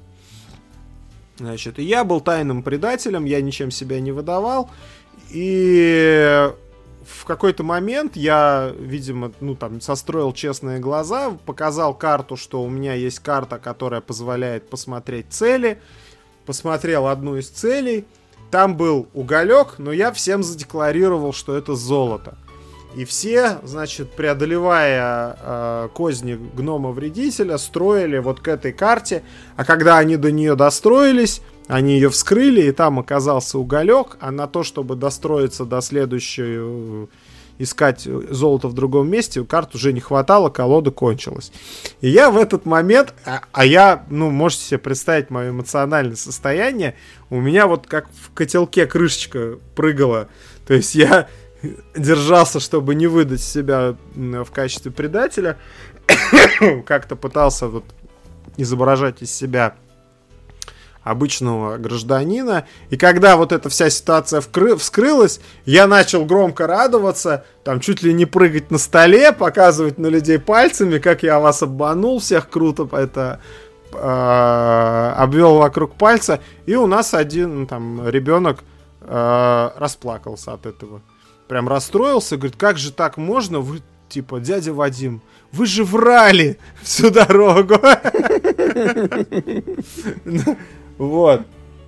Значит, э, вы же всю дорогу врали. Как, как может, ну, типа, нормальный человек себя так вести? Типа, это же так нельзя делать приличным людям. И вот прям реально, ну, э, э, мы сделали вывод, что, наверное, с детьми в, ну, в такие игры играть не стоит. Хотя вот у меня дочь очень любит гномов-вредителей. Последние, правда, несколько игр, ну, там, мы собирались, когда она эм, расстраивалась, ей не выпадала. Она очень хочет быть вот этим вот вредителем, ей не выпадает. И она расстраивается, и по ней всегда видно, какая у нее карта. Вот. Это я к тому, что вот как раз к нашим э, темам про не психуй в играх с предателем, не переноси конфликт из игры в реальную жизнь, и громко не жалуйся, что на тебя напали, напали, и стоит ли громко радоваться победе. Я, наверное, переборщил с эмоциями в тот раз, но я, как вот заранее говорил о том, что я большинство правил нарушаю, вот это правило я нарушаю всегда – если уж я победил, если уж я победил, то вы будете про это слушать еще неделю. Как я победил, какой у меня был план, э, что это не, не, не секунды, ну там, не, не, не доли э, как бы вопроса не было отдано на удачу. Это все холодный расчет. я все, все ваши ходы я видел насквозь. Ну, то есть, я, э, если уж я э, радуюсь победе, я радуюсь, конечно, некрасиво, долго. Ничего с собой поделать не могу, но для меня это часть удовольствия. Я вот, вот такой токсичный игрок. Ох. давай, ты прям уже это про все на свете рассказал. Ну, во-первых, игры с предателем это отдельный подвид игр, это мы об этом уже заикнулись, да, это игры, в которых механически там и правила заставляют тебя обманывать людей, ну и по большому счету, ну, когда ты это делаешь, а кто-то возмущается, ну, наверное, с такими людьми, там, неважно, дети они или уже взрослые, это не их игры, с ними не надо в них играть, если человек от этого расстраивается. Ну, извините, игра так устроена, она именно про это. А, про то, как ты громко радуешься, ну, скажу честно, что я тоже эти упреки там иногда слышу, и, ну, я себя даже стараюсь сдерживаться, чтобы сильно не радоваться. Хотя, честно говоря, ну вот я на столе-то никогда и не прыгаю, как ты, Вадим, и, и там не декларирую, что это мой был великий план там с первого и до последнего хода. Вот, но вот и то себя стараюсь сдерживать. Ну и вот про не переноси конфликт из игры в реал лайф. Давай мы Мише дадим эту реплику вставить, а потом я эту клятву Атланта произнесу. Ну, я начну с негативных эмоций. Я считаю, что короче, настольщик должен мужественно нести тяготы, короче, настольной жизни. Да, в настольных играх это неизбежен конфликт, ну там, да, как правило, неизбежен конфликт, если мы сейчас, да, не про, ко, э, не про кооперативки говорим. И не очень э, как бы круто ты выглядишь, когда ты начинаешь ныть, типа там нет, не нападайте на меня, я же там не на первом месте и прочее, прочее. Огребай! С друг... Огребай! Да, да, да. С, с другой стороны, тоже, конечно, ну, как жутко неприятно быть тем человеком, на котором просто вымещает кто-нибудь свои комплексы. Ты же тоже не можешь от этого быть застрахован. Вот победителя он не может забороть, а тебя может, и ты ему сдачи даже как бы не можешь дать. И он поэтому нападает на тебя. Ему даже это, может, выгоды никакой не приносит. Ну, ну по крайней мере, какой-то существенный. Это очень сложный вопрос. Вот это, ну, типа, не жалуйся, что на тебя напали. Как бы я бы сказал опять же так. Не то, что не жалуйся, а, ну, не воспринимай это уж, как бы, ну, там, прям уж очень сильно всерьез.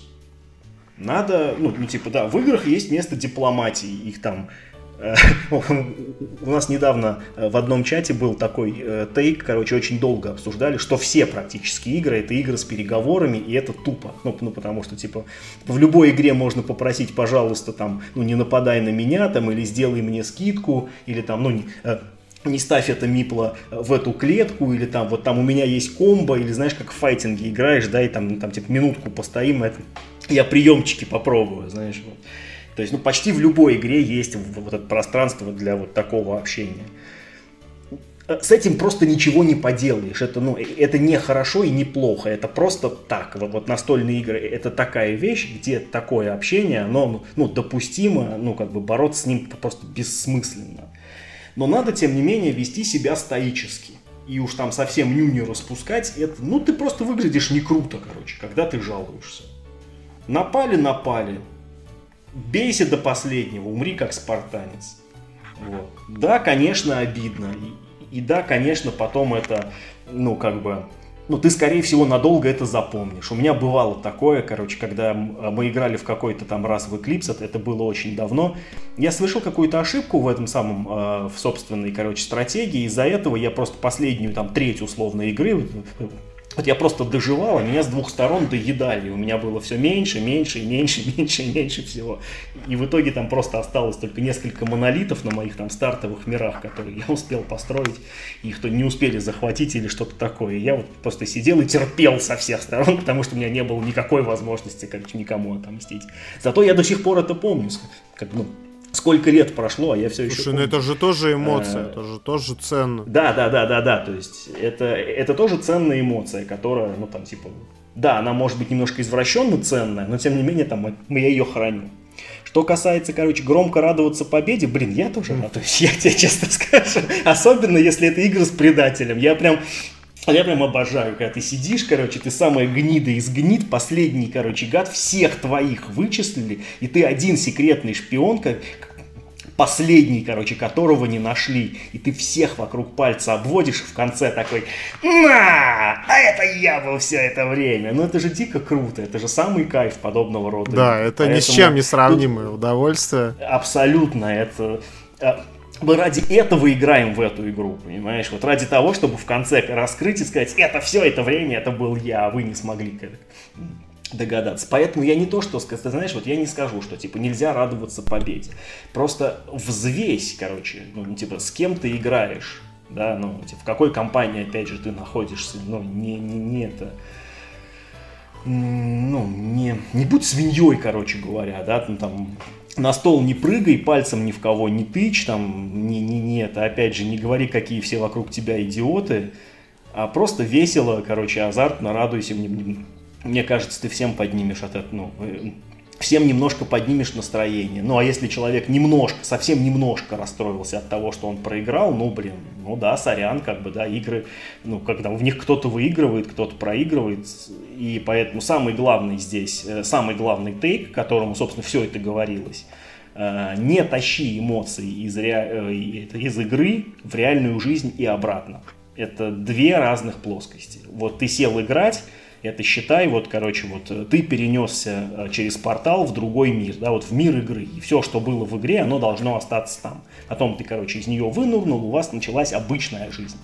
Э, настольные игры не имеют к реальной жизни никакого отношения. Это, короче, своим чередом, это своим чередом.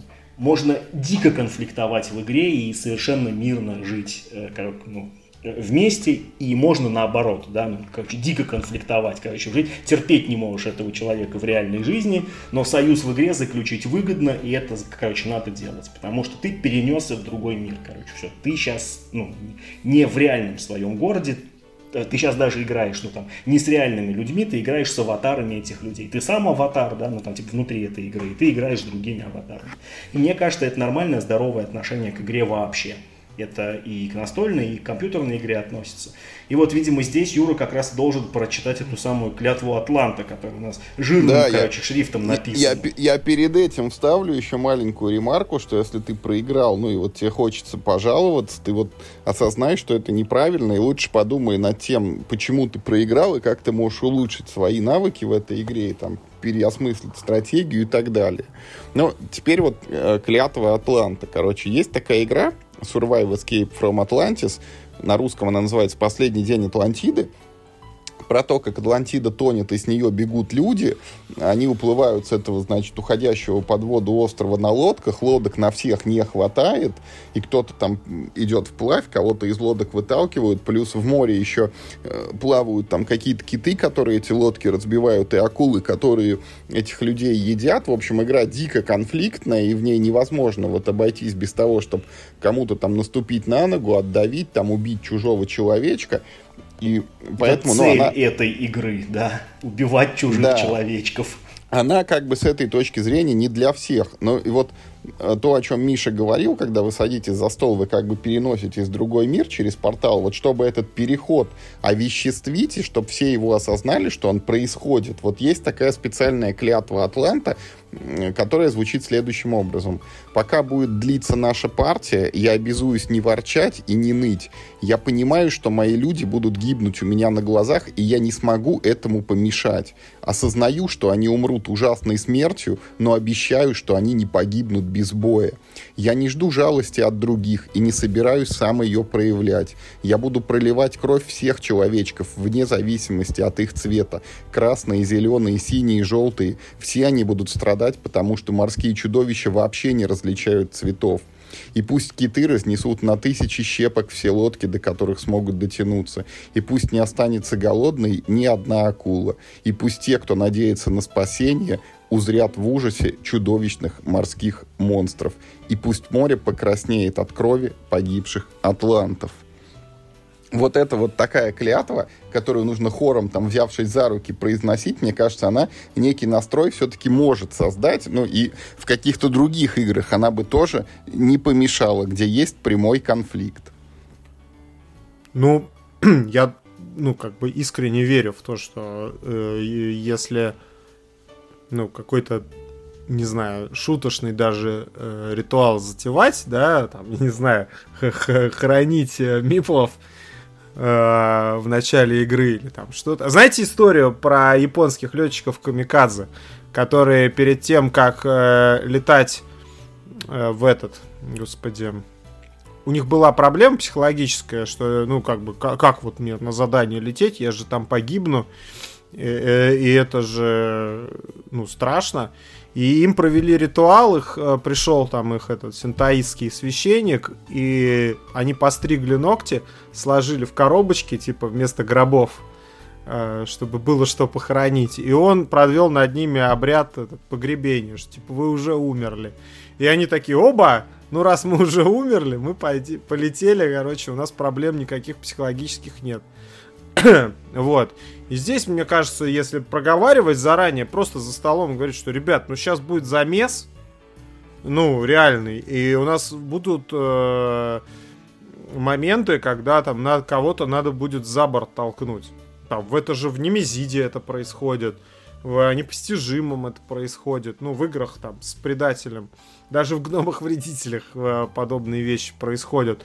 Ну, давайте мы просто сразу это проговорим, что никто ни на кого зла не держит, что ну, это делать нужно, в этом задача игры, и только так некоторые из нас победят. И даже вот каких-то таких простых слов не, не нужно читать никакой клятвы Атланта для этого. Этих простых слов может быть достаточно будет для того, чтобы людей в какое-то нужное психологическое состояние привести и не избежать э, ну, перехода конфликта в неконтролируемую какую-то фазу. Хотя конфликт, я думаю, возможен и ну, он происходит. Даже среди взрослых людей, там, которые, в общем-то, понимают, чем они занимаются. На этой животрепещущей ноте я хочу вас предложить как-нибудь это уже закругляться, потому что мы перешагнули два часа, и это уже прям борщ. Учитывая, что это второй эпизод настольного этикета. Ну, это второй и последний эпизод настольного этикета. Слава богу. Мы еще говорили про возможность записи эпизода 2.0, когда мы как-то резюмируем это и вкратце изложим. Ну, давайте отложим это на какой-то более существенный а, майлстоун, да, то есть не на 800 тысяч подписчиков, может быть, под, о тысяче поговорим. Но я ничего не обещаю никому. Давай, Миш, твое это заключительное слово. Что, сразу его?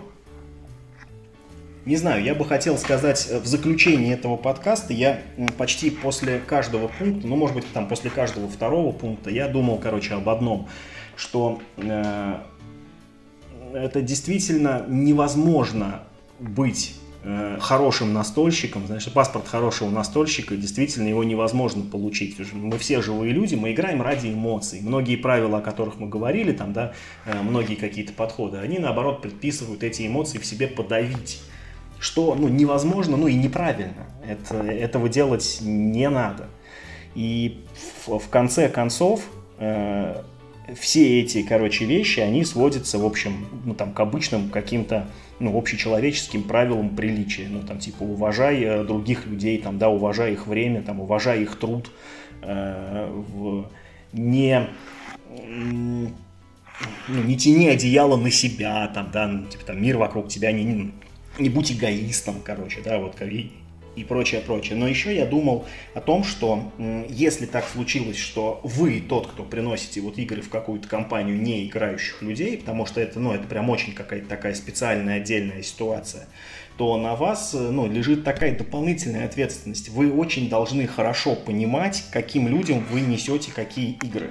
И это приходит, к сожалению, только с опытом. Я когда был тоже начинающий настольщик, мне хотелось всем показывать все самое ну, только лучшее, и мне, ну, типа, ну, было непонятно, типа, там, мне же в кайф играть в какую-нибудь там сложную, там, не знаю, там, Race for the Galaxy, там, да, условно говоря. Я приносил ее новичкам, и у них просто глаза на лоб лезли. То есть это, это приходит только с опытом, и очень важно, чтобы люди, с которыми вы играете в какую-либо игру, они все понимали, что именно это за игра, чего от них ждут, чего от них наоборот не ждут, и тогда как бы вам гарантирован э, хороший э, вечер за этой игрой. В противном случае э, люди могут попасть в замешательство и наделать глупостей, и там быть как-то неправильно понятыми, ну просто оказаться не в своей тарелке.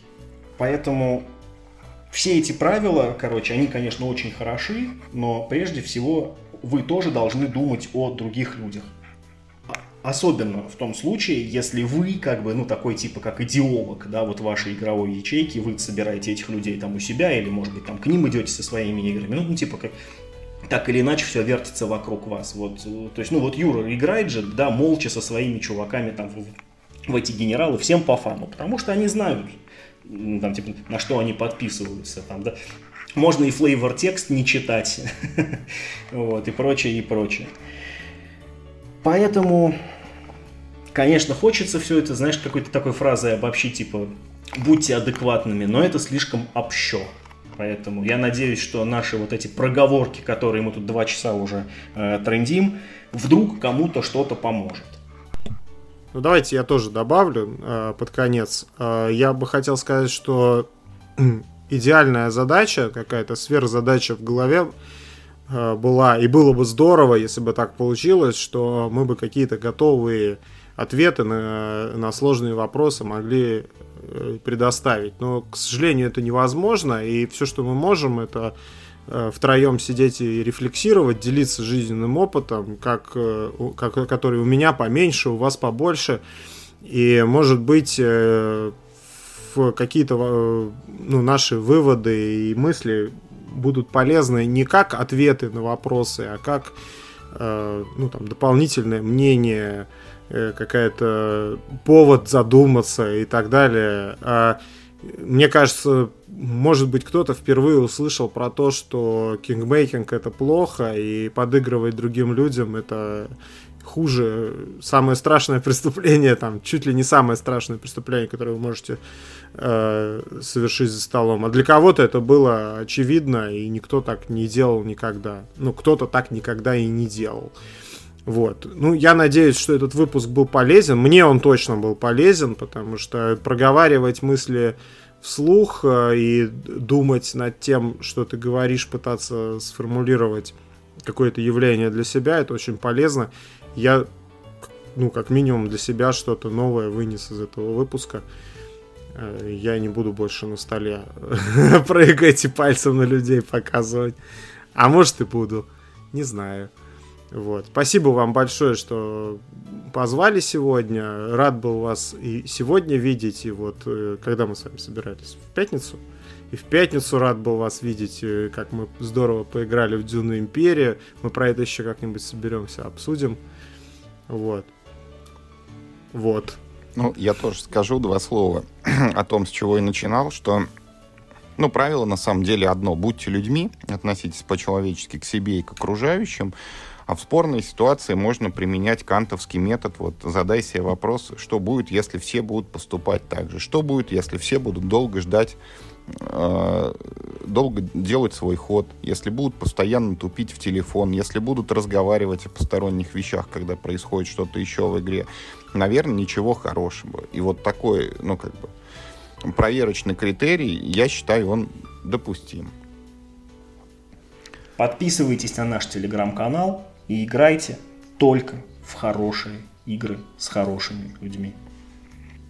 И главное, не болейте. Всем пока. thank you